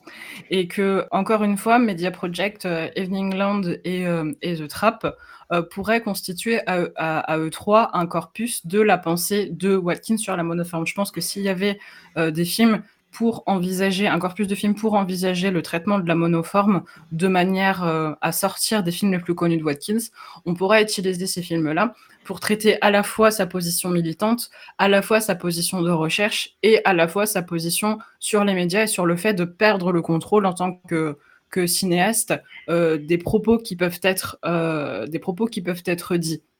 Et là, clairement, on sent que de la même manière que Watkins, enfin, je l'ai ressenti comme ça, de la même manière que Watkins a laissé le champ libre à ses caméramans sur The Trap, il a laissé le champ libre à ses acteurs et à ses actrices plus que d'habitude pour exprimer leurs opinions sur, euh, sur Media Project. Et on a vraiment, enfin, moi, j'ai vraiment eu l'impression d'une vidéo React, en fait sur euh, les vidéos de la guerre du Golfe. Tu vois, s'il y avait YouTube à l'époque euh, sur la guerre du Golfe, ça pourrait être une table ronde sur Twitch des différents YouTubeurs très connus euh, qui s'engueulent en fait sur euh, cet épisode de la guerre du Golfe. Ça qui ne laisse pas parler les femmes qui laisse pas parler les femmes. Ça n'a aucun sens. Les femmes, on en a rien à foutre. Elles sont là pour, euh, pour, euh, pour les sponsors et mhm. pour euh, la représentativité.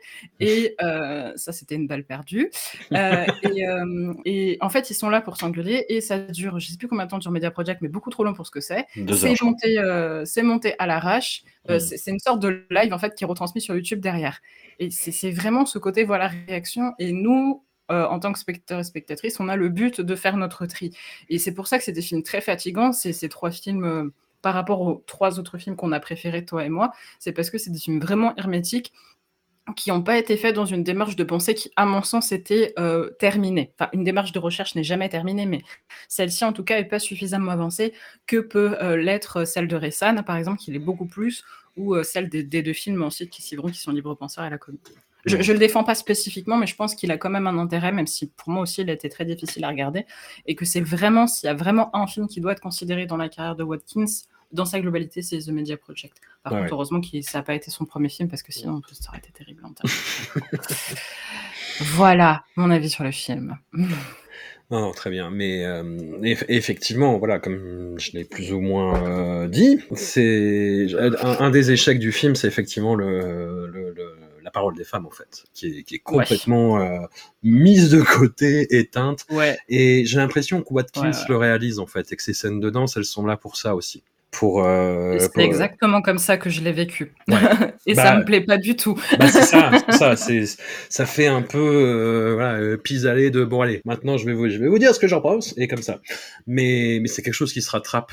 Ô combien dans les deux films suivants qui sont même des enjeux cruciaux et qui sont menés, on va y revenir de ce point de vue-là, de, main de maître. On va aborder l'avant-dernier film de la carrière de Peter Watkins. Énorme tartasse dans la gueule. Je m'attendais absolument pas. C'est le libre penseur de Freethinker euh, adapté de la vie librement d'Auguste Strindberg. Et alors là, Waouh, waouh, waouh, waouh, waouh. C'est euh, pile en fait l'œuvre, le chaînon manquant, on, dit, on va dire entre Edvard Munch et euh, la Commune, et tout ce travail de euh, collaboration participative que Watkins tente de pousser jusqu'au bout. C'est un film, autant prévenir aussi trigger warning de 4h30, qui passe à toute vitesse que c'est toi, toi, qui me l'as dit, je le reprends parce que je suis complètement d'accord.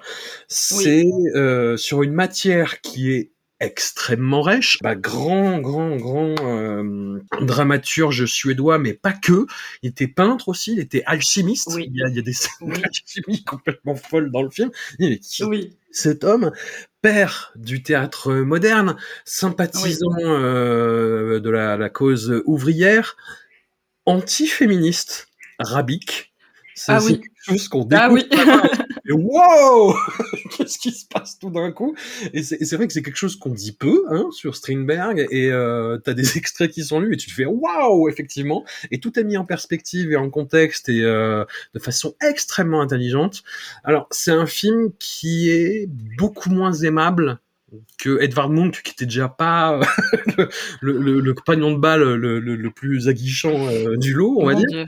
Mais euh, non, non, enfin, le, Libre Penseur, c'est un film qui est très raide esthétiquement, qui est très gris, qui est très marronasse. On sent qu'il y a beaucoup moins de budget et que c'est des reconstitutions surtout en huis clos.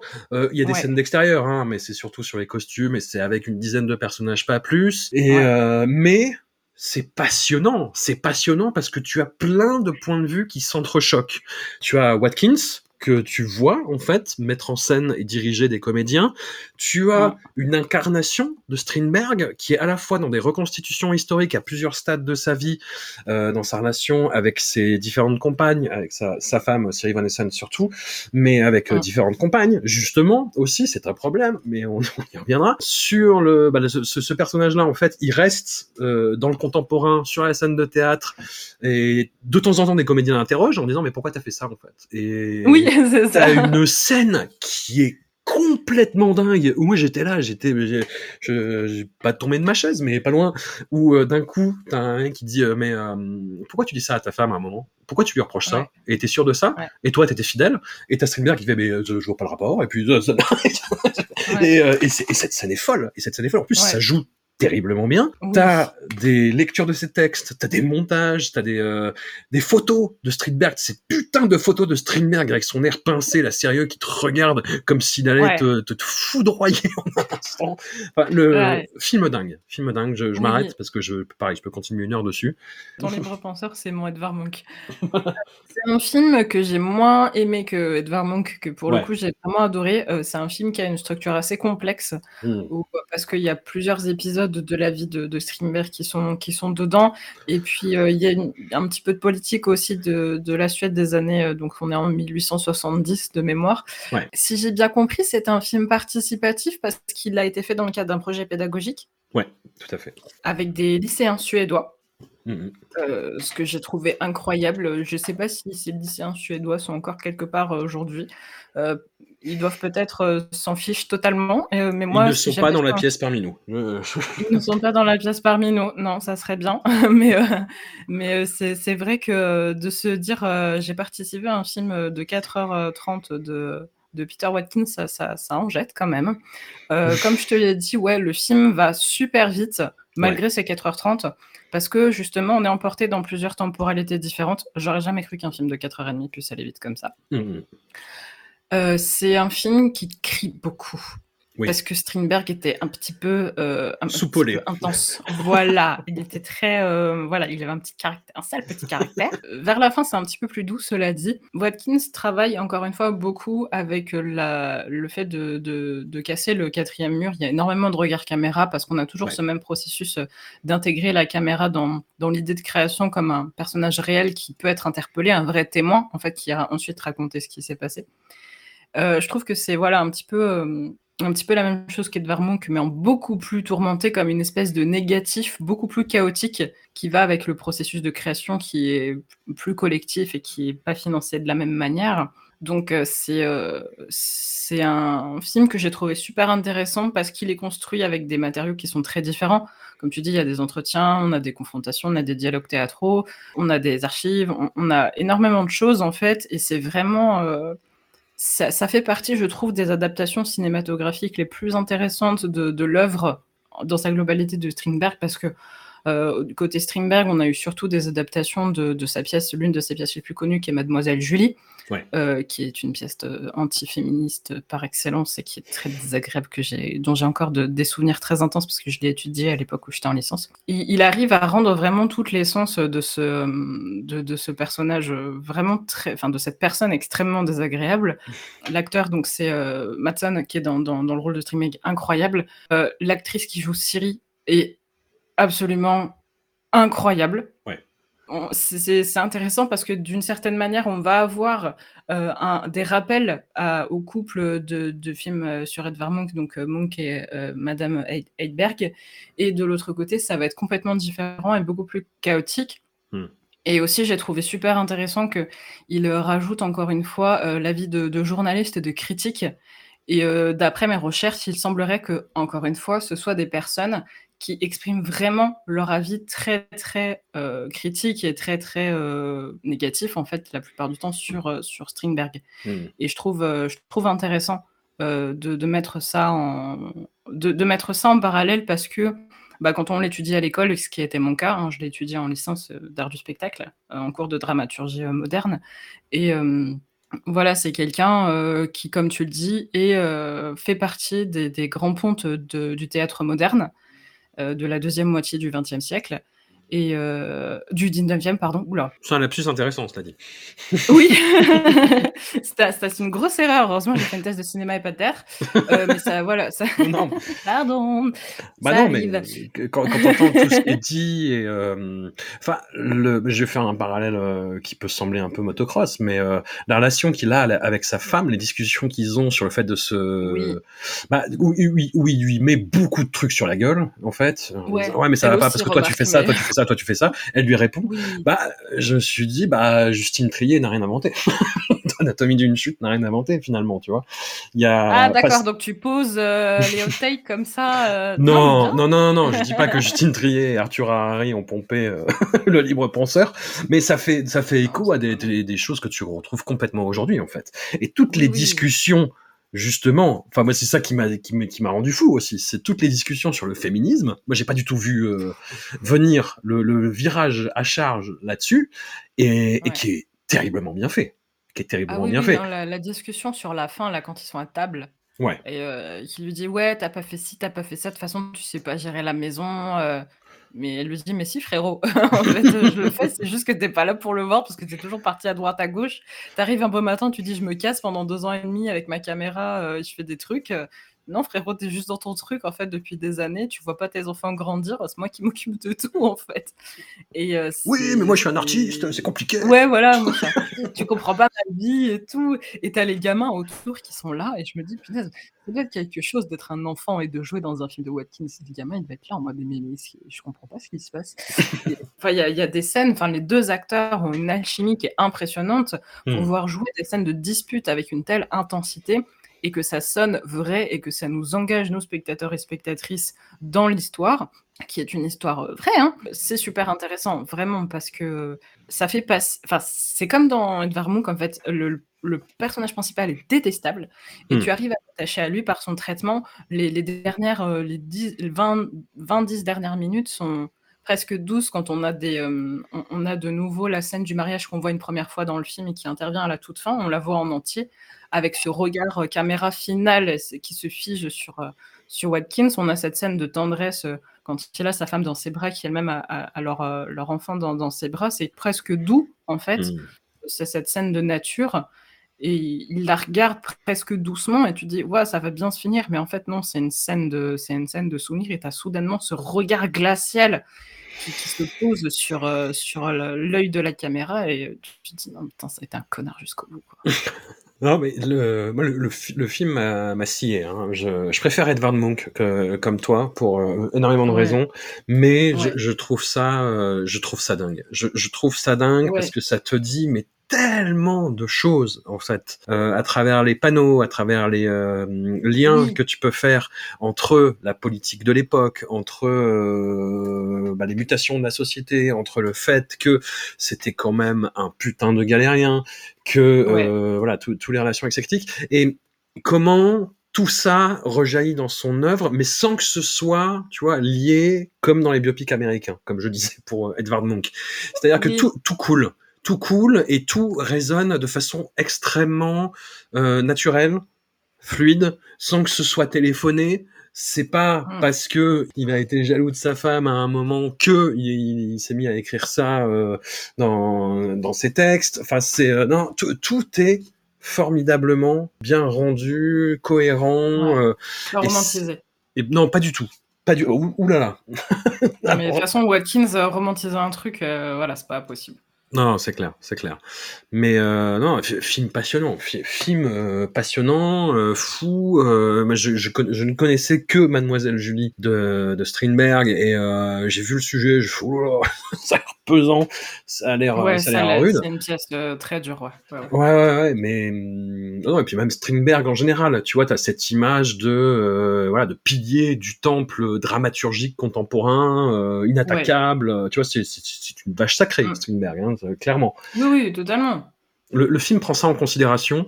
T'as cette scène avec ses critiques que j'ai trouvé complètement folle aussi, où euh, les mecs sont autour d'une table et ils disent ouais mais quand même c'est scandaleux. Il fait ouais mais bon est-ce qu'on n'est pas du mauvais côté de l'histoire quelque part? Est-ce que, que Strindberg bon faut, faut, lui reconnaître quand même, quand même le mec est fort et, euh, et cette scène est complètement complètement dingue aussi. Mais hum, non non le et, le film ne te fait jamais passer cette raideur là en fait. Il te propose un, un biopic comme t'en as jamais vu qui tout d'un coup te rend limite personnel, intime, avec ce mec que tu ne connaissais pas avant, où il te balance plein d'informations complètement dingues. Enfin, je te dis, les scènes d'alchimie, euh, tu dis, et en même temps, euh, les gens disent que c'est Bravo euh, dans le sujet, même si c'était un hobby, bah, c'était quand même quelque chose d'assez significatif aussi. Enfin, il y a, tellement d'éléments bah, qui me reviennent maintenant en en parlant en plus. Quand t'as aussi ce comédien qui lit des extraits. Après, chaque fois, à chaque fois que tu as une engueulade, en fait, tu as un comédien qui fait Bon, je vais vous lire un extrait. oui. Et de, Putain, mais le, dosage, le montage. Oui. Tu sens qu'il en peut plus, lui. Oui. C'est la pause pub parce que ça a bien crié là. Donc pause pub, pause lecture, pause ASMR. Et puis après on repart. Hein Il faut respirer quand même. Non, j'ai casé les arts. Je pas encore casé la K-pop. Je pense que je vais pas y arriver avec la commune là. Compliqué. Euh, compliqué, compliqué. J'ai casé YouTube, j'ai casé l'ASMR. Pas... Compliqué. Mais oui, c'est un film qui, malgré le fait. Alors, il fait 4h30. oui il n'est pas accessible au sens propre du terme. Malgré tout, c'est pas le pire déjà. Et euh, c'est un film qui va très vite. À partir du moment où on comprend qu'il est issu d'un processus collectif, euh, ça peut être intéressant de lire une biographie de Strindberg euh, avant de se lancer dans le visionnage du film. Hmm. à partir du moment où on comprend un petit peu comment fonctionne la personne et qu'on a réussi à identifier les quatre périodes qui constituent, qui constituent le film, c'est-à-dire son enfance, les débuts de la relation avec Siri Von Essen, son exil et son déménagement à Stockholm où il va être complètement, euh, complètement seul et il va mourir complètement seul, euh, comme la plupart des membres de sa famille d'ailleurs, c'est un petit peu plus simple de l'envisager parce que mine de rien, c'est un film qui est construit de manière très très saccadée et c'est compliqué de s'ennuyer. Je vais être sincère. et je t'en remercie. Et malgré le fait que, euh, malgré le fait que c'est difficile de s'ennuyer, je crois qu'il n'a jamais été diffusé, encore une fois. Voilà, la malédiction continue. Voilà. Et nous arrivons au tout dernier film du corpus de la filmographie de Peter Watkins, La Commune. Film monumental, Hélène, sommes-nous sommes d'accord? Oui, tout à fait. Trigger Warning, là aussi, film d'un peu moins de 6 heures. Et pour lequel nous avons une énorme euh, surprise euh, grâce au réseau euh, complexe et nébuleux de la nébuleuse Discordia. nous, avons pu avoir l'occasion bah, d'avoir quelqu'un qui a participé à cette aventure complètement dingue de la commune. Sandrine Tabel, bonjour, merci de nous avoir rejoints. Bonjour, avec plaisir. Voilà, alors vous aviez 18 ans au moment du tournage de la commune qui a eu lieu donc il y a, il y a quand même maintenant plus de, de, 23 ans, donc euh, c'est quelque chose qui est en même temps un petit peu loin et en même temps euh, qui a été une expérience euh, peut-être unique dans votre parcours. oui, c'est le moins qu'on puisse dire, oui. D'accord. Comment vous êtes arrivé sur ce, sur ce projet pour démarrer quelque part? Alors tout simplement, dans le journal de Montreuil, il y avait une, une annonce concernant la projection de la bataille de Culloden au théâtre Berthelot à Montreuil. Ok. Projection gratuite. Je vois ça, je me dis ah bah tiens euh, c'est cool. Je ne sais pas absolument pas ce que c'est. Voilà donc j'en parle à des potes et puis on, y va à 5 ou 6 euh, voir le film. Et donc à la fin du film, Peter Watkins intervient et nous présente euh, le projet dans les grandes lignes. Et voilà, en fin de séance, il file une fiche à, chacun et donc on enseigne la fiche pour savoir si, si on est intéressé de participer, soit en tant que comédien, soit en tant que technicien, soit en tant que, enfin voilà, juste pour accueillir des gens. Enfin voilà, il y avait différentes façons de, participer. Et donc, euh, moi, à l'époque, j'étais en classe, euh, en classe théâtre au lycée, et donc, euh, bah, c'était l'occasion. Donc voilà, donc je, remplis la fiche, et puis bah, je ne sais pas combien de temps après, quelques semaines après, je suis contactée pour, pour passer le casting, avec mon frère d'ailleurs, qui était là aussi lors de la projection. Est-ce que je peux faire une petite parenthèse et vous demander si vous vous souvenez de ce que vous avez ressenti devant Culloden? Alors, je, me rappelle m'être un petit peu ennuyée, pour être tout à fait honnête. Allez. Euh, et avoir trouvé ça mais complètement euh, inattendu. Ouais. Parce que ben, on n'a pas l'habitude de voir ce genre de film. Hmm. Et voilà, enfin, c'était, c'était vraiment troublant, quoi. Cette, façon de filmer, euh, les, voilà, des comédiens qui n'en sont pas vraiment. C'était assez surprenant et, et, voilà, et la façon dont il avait présenté son, son film, c'était qu'on allait vers, vers quelque chose d'assez semblable. Ouais. Donc voilà, donc ça m'avait quand même emballé quoi. Hmm. Et bah, pour rester dans les thématiques du film, vous aviez 18 ans. Qu'est-ce que vous saviez de la commune de Paris? Est-ce que vous saviez, euh, est-ce que vous saviez des choses sur la commune de Paris avant de vous lancer dans ce projet-là? Alors, pas grand-chose, euh, à savoir que j'étais en première à l'époque, et donc hmm. il me semble bien que c'est dans le programme de première, en termes d'époque, et, que euh, et que dans mon manuel scolaire, il y avait, il y avait trois lignes sur la commune de Paris. Donc, euh, donc non, euh, je connaissais vraiment pas grand-chose. C'est un des axes du film sur lequel on, va, on va revenir tous ensemble. Et hum, comment ça s'est passé du coup le, le, casting? C'était où? C'était déjà dans ce, ce, grand hangar euh, qui sert de décor au film où il y avait des bureaux? Oui, c'était, il me semble bien que c'était à la parole errante. Hein. Ouais. Donc voilà, donc on s'est retrouvés à plusieurs dans une, dans une salle. Et puis, euh, je me rappelle pas très bien, mais je me rappelle que Peter s'est assis à côté de moi et a posé quelques questions. Et euh, donc, il nous, parlait à chacun euh, tour à tour, quoi. Et je, me rappelle de son regard, mais euh, enfin, vraiment droit dans les yeux, à soutenir le regard. Et, et c'était, c'était vraiment étrange. Hmm. Enfin, comme s'il essayait de, de, savoir qui on était en deux secondes et demie. Et ouais, il nous, nous scannait, quoi. Bah, on, le voit un petit peu dans, dans ces interventions euh, bah, qu'on peut trouver sur YouTube, sur ses prises de parole sur différents sujets, sur son œuvre, sur ses, sur ses films, sur des sujets d'actualité, et même dans un documentaire qu'on peut trouver sur le tournage de la commune qui est, qui sur YouTube, qui s'appelle The Universal Clock de Resistance of Peter Watkins, on voit quelqu'un de très intense. On voit quelqu'un qui qui court partout, qui dirige une scène en, en courant d'un bout à l'autre et en donnant des informations qui en plus vont complètement à contre-courant des, euh, de ce qui se fait dans le cinéma traditionnel, c'est-à-dire qu'il n'arrête pas de dire aux gens regardez la caméra, regardez la caméra, c'est très important, regardez la caméra. C'est quelque chose que vous avez vécu vous, du coup? Euh, Oui, oui, je me rappelle de, séquences vraiment euh, effectivement intenses. Hein. Je n'ai pas eu beaucoup, beaucoup, beaucoup de séquences, mais je me rappelle qu'on était rincés à la fin des, à la, fin des séquences. Quoi. Après, hmm. c'est des plans séquences qui durent au moins 20 minutes. si ce n'est plus, je sais plus, mais je sais que ça dure très longtemps. Et oui, effectivement, qui court partout, je, je, me souviens aussi. Ouais. Alors, c'est un film qui a été tourné sur 13 euh, jours dans un hangar qui appartient à Armand Gatti, donc la, la, la parole errante.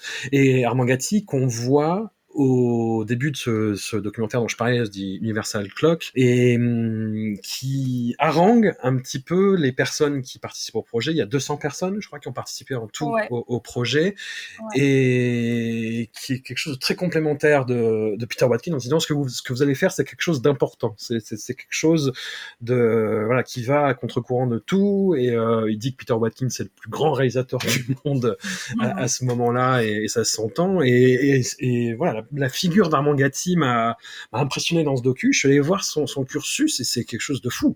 C'est un, journaliste qui allait sur plein de terrains de guerre, qui a abandonné le journalisme après qu'un jeune dissident euh, guatémaltèque, je crois, ait été exécuté et lui ait dit mais de toute façon ce que tu fais c'est de la merde, ça sert à rien. Et il s'est retourné vers la fiction derrière. Il a une œuvre en tant que metteur en scène, en tant qu'écrivain qui est, complètement dingue. Et c'est normal en fait qu'il se soit trouvé avec Watkins. Quelle impression vous a fait euh, Armand Gatti? Est-ce que vous l'avez côtoyé un petit peu? Est-ce que comment ça s'est passé? Euh, Alors j'en ai pas beaucoup de souvenirs, mais je m'en rappelle effectivement ça devait être bah, juste avant le tournage Mmh euh, d'une intervention, euh, quelque chose d'assez solennel, ouais. évidemment très impliqué, et voilà, avec une espèce de parole de vieux sage en fait. D'accord. Je, me rappelle de, cette image de, de, vieux sage. Donc on a Peter Watkins qui est très intense avec un regard euh, fou et, et, un grand prêtre solennel. Quand on a 18 ans, qu'est-ce que ça fait comme impression? Est-ce que c'est un peu la grand-messe? Qu'est-ce qui se passe? Euh, bah alors moi je, pataugeais un peu parce que moi je j'avais jamais joué dans un film, euh, la commune j'avais pas trop ce que c'était. Ouais moi j'étais un peu noyée, je me retrouvais avec plein de gens extrêmement militants, engagés, qui avaient l'air de tout comprendre au projet alors que moi je, je prenais quelques petits bouts. Donc je me rappelle de m'être sentie un peu, un peu larguée quoi. Ouais. Vous avez, quel rôle du coup dans le film? Alors moi je suis euh, Céline Thibaudier. On représente donc avec mon frère qui était joué par mon frère, et mes parents, qui étaient joués par un couple également, et le grand-père, il y avait aussi le grand-père qui était là, et on représentait la famille euh, typique de, de, de Cominard, quoi. Voilà, de, la rue Popincourt. Watkins avait beaucoup l'habitude de laisser ses acteurs et ses actrices donner leur opinion euh, quand, euh, quand il jouait dans ces films. Est-ce que c'est vos véritables opinions que vous donnez dans le film? Oui, les opinions qu'il y avait euh, dans le film donnaient lieu vraiment à des, à des vrais débats, qui avaient aussi en dehors du plateau. Et oui, oui, c'était, c'était vraiment une réflexion, une réflexion personnelle, intime. et voilà. Et, et, et d'ailleurs, tout l'intérêt de, du casting aussi avait été de choisir et des Montreuillois pour jouer les communards et des gens recrutés par le Figaro pour aller jouer les Versaillais. Hmm. Donc il y avait réellement des points de vue assez tranchés des deux côtés. Et les deux mondes s'affrontaient Enfin, en, débat ou...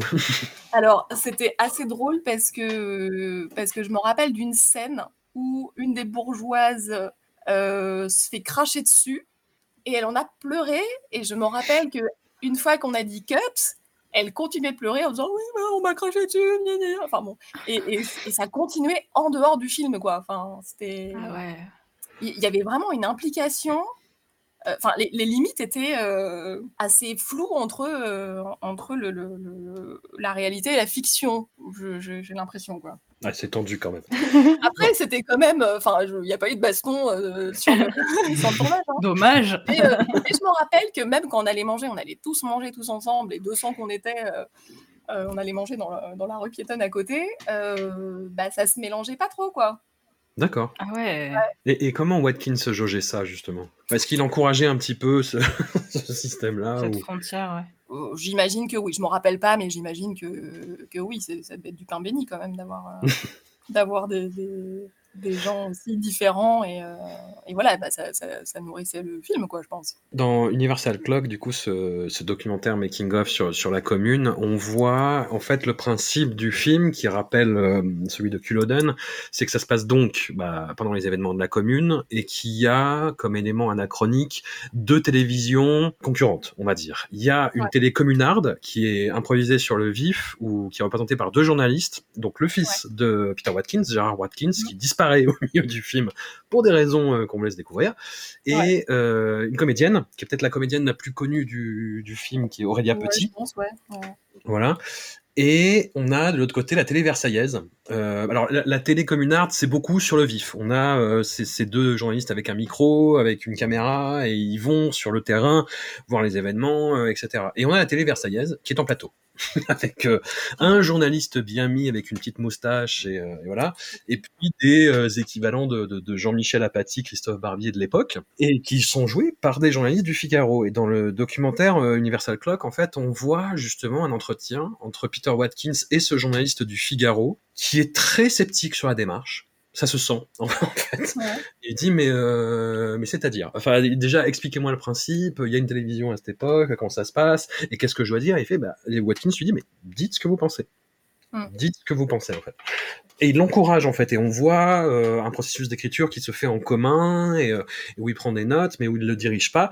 Après quand on voit le film, le parti pris est clair. C'est-à-dire que chaque fois qu'il y a l'intervention de la télé versaillaise, euh, c'est fait pour énerver. oui. Voilà, je sais pas comment vous l'avez senti vous, mais avec un côté un peu un peu drôle quand même, quoi. Oui, oui, oui. ah, oui. Précieux ridicule, quoi. Ouais, ouais, ouais, ouais c'est assez marrant du coup. Mais oui, du coup, il y a un parti pris qui est quand même assez évident. On peut, si on si on suit les défaut, voilà, disons que le parti pris est clair à ce niveau-là. Moi, j'ai une question très terre à terre. C'est quoi votre meilleur souvenir du tournage? Eh bien, euh, c'est la scène alors que du coup je n'ai pas revu parce que du coup c'est dans la dernière heure, la scène où on part au combat et en fait pour moi c'était le dernier jour de tournage parce que je n'assistais pas au vrai dernier jour de tournage parce que j'avais déjà réservé mon avion pour partir en vacances mmh. malheureusement. Et euh, pour le coup, j'y étais, quoi. Enfin, j'étais sur les barricades, j'avais, j'avais une arme. et en fait, cette scène, mais je l'aimais tellement vécu et en fait, euh, enfin, euh, vécu tellement intensément que voilà, en plus je savais que c'était ma dernière scène, mais j'étais Céline Thibaudier, j'étais en 1871. et voilà, et j'ai pleuré, j'ai pleuré, et après je suis allée voir Peter Watkins euh, en le remerciant parce que je partais, parce que c'était ma dernière scène, que j'allais rentrer, que le, ce tournage était terminé. Et voilà, et c'était mais un moment d'émotion, mais fou quoi. J'en ai la chair de poule rien que d'en parler. Et voilà. Et en fait, cette scène, finalement, que j'ai découvert bah, lors de la première projection, on ne me voit pas, euh, mais ils ont récupéré mes paroles. Et du coup, en off, euh, bah, c'est moi qui parle. Et c'est assez, euh, assez magique, cette scène. Enfin voilà, j'ai l'impression d'avoir eu une autre vie, quoi. Comment ça se passe justement un tournage avec que des scènes en plan séquence Est-ce qu'on finit par oublier la caméra? Est-ce qu'on est dans le, dans le feu de l'action? Parce que Watkins rappelle quand même la présence de la caméra en disant regardez là, regardez là, regardez là. comment vous l'avez vécu, vous? Euh, bah, Moi, j'avais pas d'expérience de cinéma autre que ça. Donc voilà, c'était la consigne. Mais ça n'a pas empêché d'être dans l'émotion ni quoi que ce soit. Mmh euh, je pense que, enfin, regarder la caméra, c'était peut-être euh, la même consigne pour certains de dire, bah là, t'avances de trois pas et puis tu te retournes, quoi. En tout cas, euh, c'était pas, c'était pas une contrainte, en tout cas pas pour moi. Qu'est-ce que vous avez pensé du film à la première fois que vous l'avez vu? Ouais, bah, j'ai été scotché parce que je, je me rappelle de m'être dit, euh, bah finalement 6 heures ça passe vite. Ouais. j'ai pas senti la longueur. Après, enfin, j'étais assez contente euh, du résultat, assez fière d'avoir euh, joué euh, dans, dans, ce film. Voilà, non, j'étais, j'étais, j'étais, j'étais enchantée, quoi. Est-ce que vous avez suivi un petit peu le travail de l'association Rebond pour la commune, qui a voulu justement montrer ce film ailleurs que dans les, les, petites cases, on a essayé de le mettre? Parce que c'est ce que dit le documentaire Universal Clock. Il est passé une fois sur Arte, ouais. tard, c'est ce que dit le, documentaire, en fait, que bah, cette séquence dont vous parlez, les, barricades, la fin, euh, qui est tragique, qui est très euh, Peter Watkins, pour le coup, avec euh, les exécutions de, de communards, elle passait à 3h30 du matin, quoi. Ouais. Et, et, en dehors de ça, le film n'a pas eu d'existence propre. Et il y a eu une association qui s'est créée, qui s'appelait Rebond pour la commune, où le film était montré vraiment dans, dans, dans beaucoup d'endroits. Est-ce que vous avez suivi un petit peu ça? Alors au début, oui, je m'en rappelle d'avoir assisté à plusieurs projections et puis avec des petites interviews de spectateurs à la fin. Mais mmh euh, j'ai dû, y assister peut-être deux, trois fois. C'est tout, quoi. Après, bon, en plus, je suis rentrée à la fac et tout, donc j'ai pas ou j'avais le bac, je sais plus. Enfin bon, en tout cas, j'étais assez prise par l'école. Mmh. Donc, euh, non, j'ai pas, j'ai pas rebondi justement. Et qu'est-ce que ça vous a fait de revoir le film du coup, euh, un petit, un... bon, même si c'est en accéléré hier? C'est grandiose, quoi. Enfin, c'est. Alors, ça crie beaucoup, hein, je me suis rendu compte. Ah oui, quand même. oui. quand même, ça va vachement dans tous les sens et tout. Mais c'est assez captivant et tellement riche de, de, tout point de vue, quoi. Du, de la mise en scène, des propos, euh, du cadre. Enfin, c'est fort, quoi. Après, je ne suis, pas une spécialiste du cinéma, donc je dis ça de. Ah non, non, mais c'est une expérience cinématographique qui est tellement unique que c'est complètement en dehors de tous les cadres, en fait.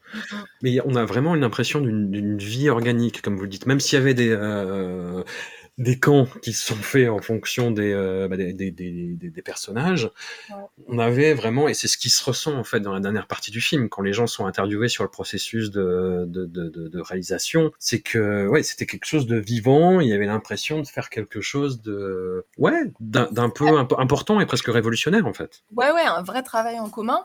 Et euh, j'y repensé hier, j'avais complètement oublié ce, ce moment de ma vie, mais en fait en amont, euh, on s'était retrouvés, donc, euh, donc moi je faisais partie donc, de la cour, du petit groupe de la cour Popincourt. Et après, vu que j'allais sur les barricades, je faisais partie donc, des, ados. Quoi. Hmm. Et en fait, avec le groupe d'ados, on s'était quand même vu, on était allé chez, euh, chez une des filles, et puis enfin, voilà, on avait travaillé sur bah, qu'est-ce qu'on qu'est-ce qu'on fait, ou est-ce que nous, euh, en tant qu'individu, on serait prêt à aller? Est-ce qu'on serait allé jusqu'au bout, jusqu'à la mort? Ou est-ce que euh, on n'en aurait pas été capable? Du coup, ça posait des vraies questions sur, euh, sur ouais, qu'est-ce qu'on aurait fait, nous, dans ces cas-là. quoi. Et voilà, on a, on a créé les chansons, donc les chansons qu'on entend, qu'on entend vraiment au, loin, c'est des... on avait réécrit les paroles sur, sur l'air de la Carmagnole. Enfin, on avait réécrit, on avait écrit deux ou trois chansons, je crois.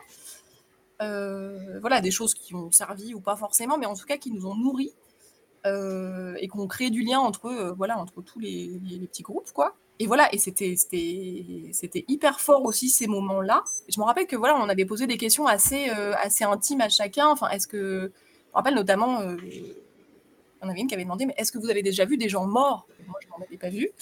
Et il y en a une qui, qui, avait dit, bah oui, enfin moi j'ai j'ai vu mon père qui est mort et voilà, on était dans, ce degré d'intimité, d'entrée de jeu. Enfin voilà, on était, on se connaissait pas, ça faisait je sais pas cinq fois qu'on se voyait et il fallait qu'on aille loin tout de suite quoi pour pour savoir qui qui on allait être et qui on était aussi nous réellement quoi. D'accord.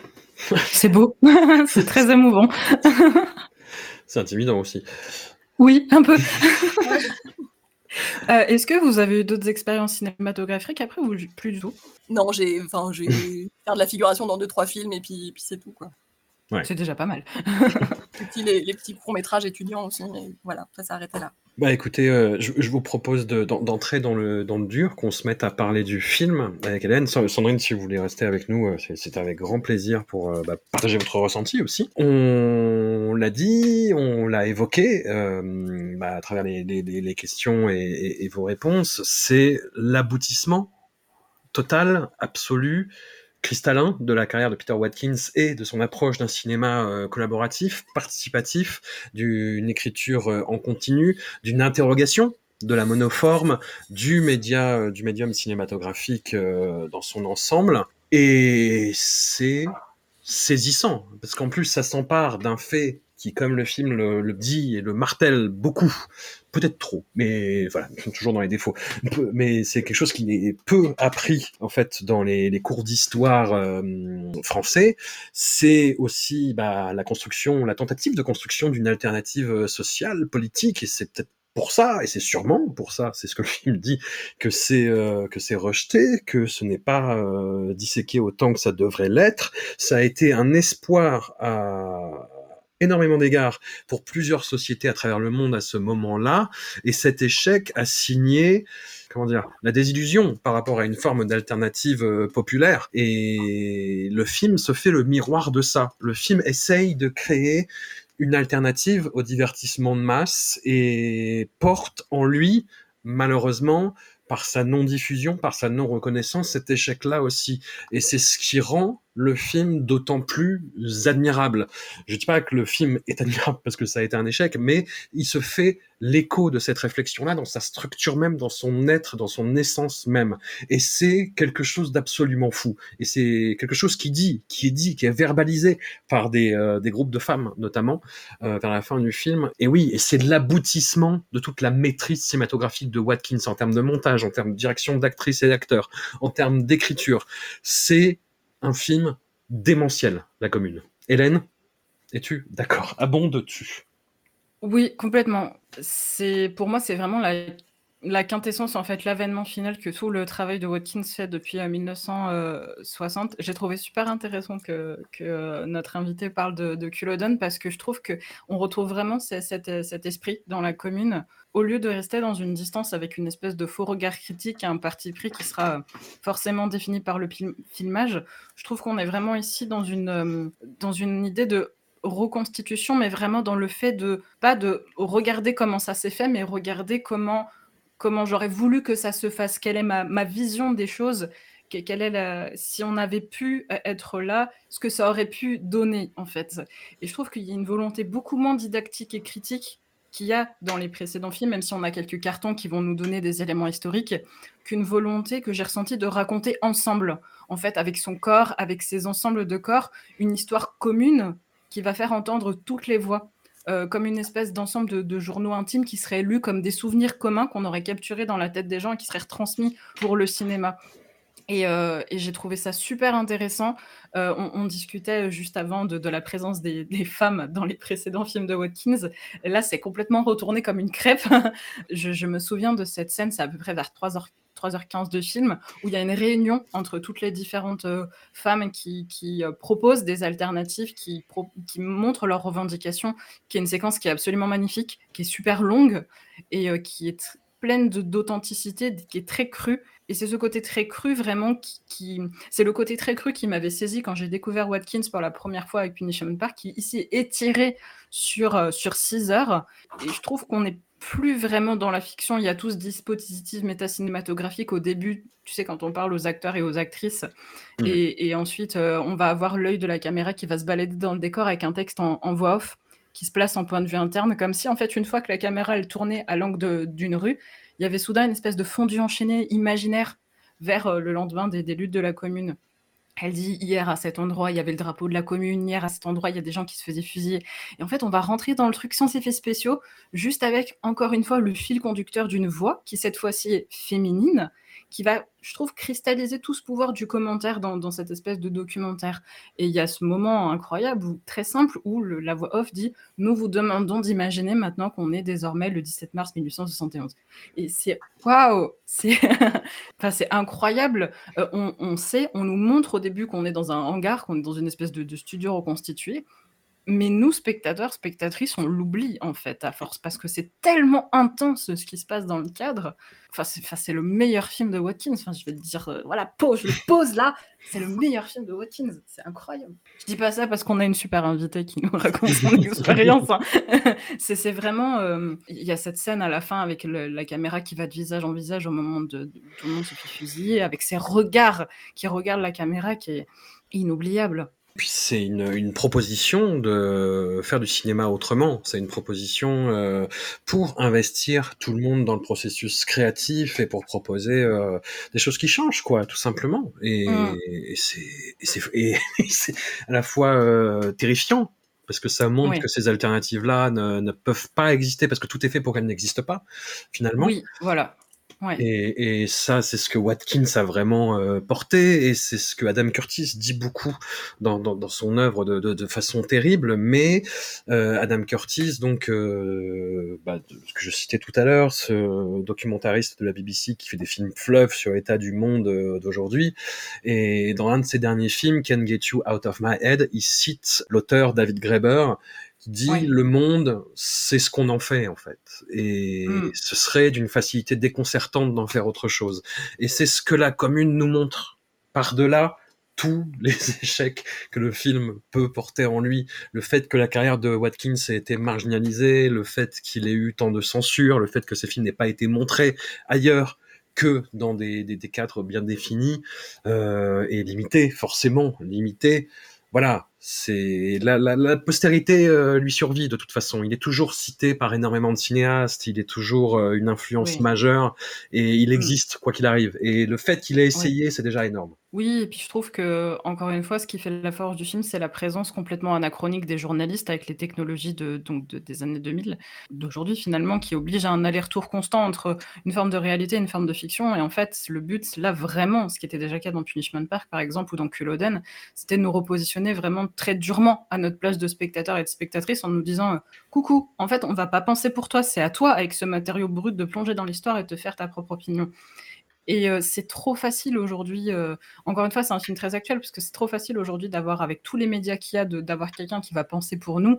je, parle régulièrement de, de, de, la montée en puissance de, de, toutes ces personnes sur YouTube qui réagissent à l'actualité, qui réagissent à des produits culturels au lieu de, réfléchir par nous-mêmes, on va beaucoup regarder des trucs comme ça, consommer des, médias où les gens vont réagir, parce que bah, sur des, des, éléments politiques, c'est compliqué de se positionner plus aujourd'hui qu'autrefois, je trouve.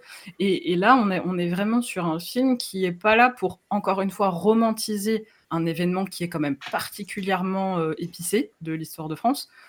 On est vraiment là pour glorifier quelque chose, mais pour montrer ce qui, qui aurait pu se passer, comment, comment le collectif agit de la bonne comme de la mauvaise manière euh, euh, autour de ça. Et c'est, je pense que c'est ce qui est le plus, le plus intéressant dans le film. C'est pas vraiment, oh là là, j'ai fait un film de 6 heures sur cet événement. Non, il a fait plus que ça, en fait. Et que ce soit son dernier film, à, à, moins qu'il y en ait un qui arrive à un moment donné caché, c'est quelque chose d'impressionnant par rapport au reste de sa carrière. Quoi. Sandrine, vous me disiez euh, que vous avez croisé euh, un autre participant à cette aventure, quelqu'un qui interprétait un garde national. Comment est-ce que vous revoyez des gens qui ont participé à cette aventure et comment ça se passe quand vous vous retrouvez? Euh, Alors, je, suis restée vraiment amie avec avec une personne du, film. Mmh et après, moi, je, vis toujours à Montreuil, donc oui, ça m'arrive de croiser des têtes sans forcément. Enfin, il y, a des gens que j'ai recroisés, mais qui étaient déjà des des papis pour moi qui avaient 18 ans. Euh, donc euh, je ne suis pas allée euh, forcément revoir, quoi. Mais, mais oui, de temps en temps, je, je recroise des gens comme ça au hasard, quoi. Et vous en parlez C'est quelque chose qui, qui reste quand même bah oui, oui, oui, Bah écoutez, merci beaucoup euh, d'avoir offert votre point de vue sur cette, sur cette aventure unique. Merci Hélène d'avoir regardé plus de, je sais pas, ça fait combien? Ça fait presque heures de film? 36 heures de film, je sais pas, en tout. Ouais. Quelque chose comme ça. je me suis euh, fait une carrière, quoi. C'était merveilleux, j'adore. Quand tu veux, on refait. Avec grand plaisir.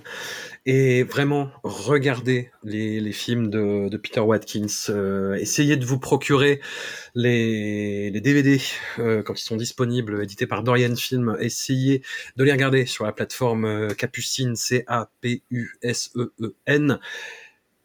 Parlez de Peter Watkins à votre, à votre entourage si vous le connaissez et que vous appréciez son travail. Faites connaître son œuvre. Voilà, c'est important c'est pas un des plus grands mystères, c'est cette formule de merde à chaque fois. C'est un, des plus grands mystères cachés du cinéma. Non, c'est. Non, pas du tout. Il n'est pas caché, il existe. Voilà. Ces films sont édités, c'est pas un film que tu vas aller chercher au fin fond des abysses du web. C'est édité, il faut les voir. C'est un réalisateur qui a été mis de côté et non, il faut en parler. Et c'est grâce aux personnes qui en parlent qu'il peut continuer d'exister. Parce qu'aujourd'hui, il a décidé donc de se retirer de la vie cinématographique. Euh, je pense pas qu'il reviendra. Euh, ça subsiste par la parole et le fait de montrer les films. C'est pas comme s'ils étaient impossibles à trouver. Il y en a deux qui ont disparu, ces deux premiers, je crois, plus euh, 70 People. Euh, tout le reste est trouvable. Donc regardez-les, vraiment. S'il vous plaît. Et eh ben encore un, énorme merci à, toutes les deux et on, se, retrouve, hein. on se retrouve bientôt.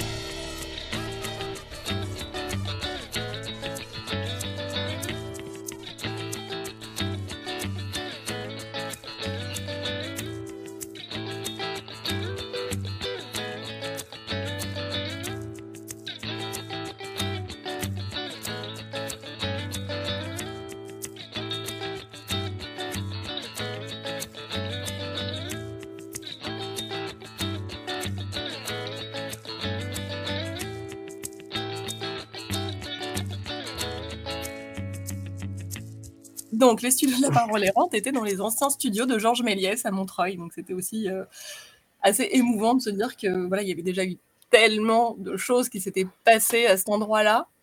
c'était un peu boucler la boucle, quoi. Enfin, ah bah totalement. c'est magique. Ouais. C'est magique, c'est fou. Mm, mm. Je vais me mettre à pleurer.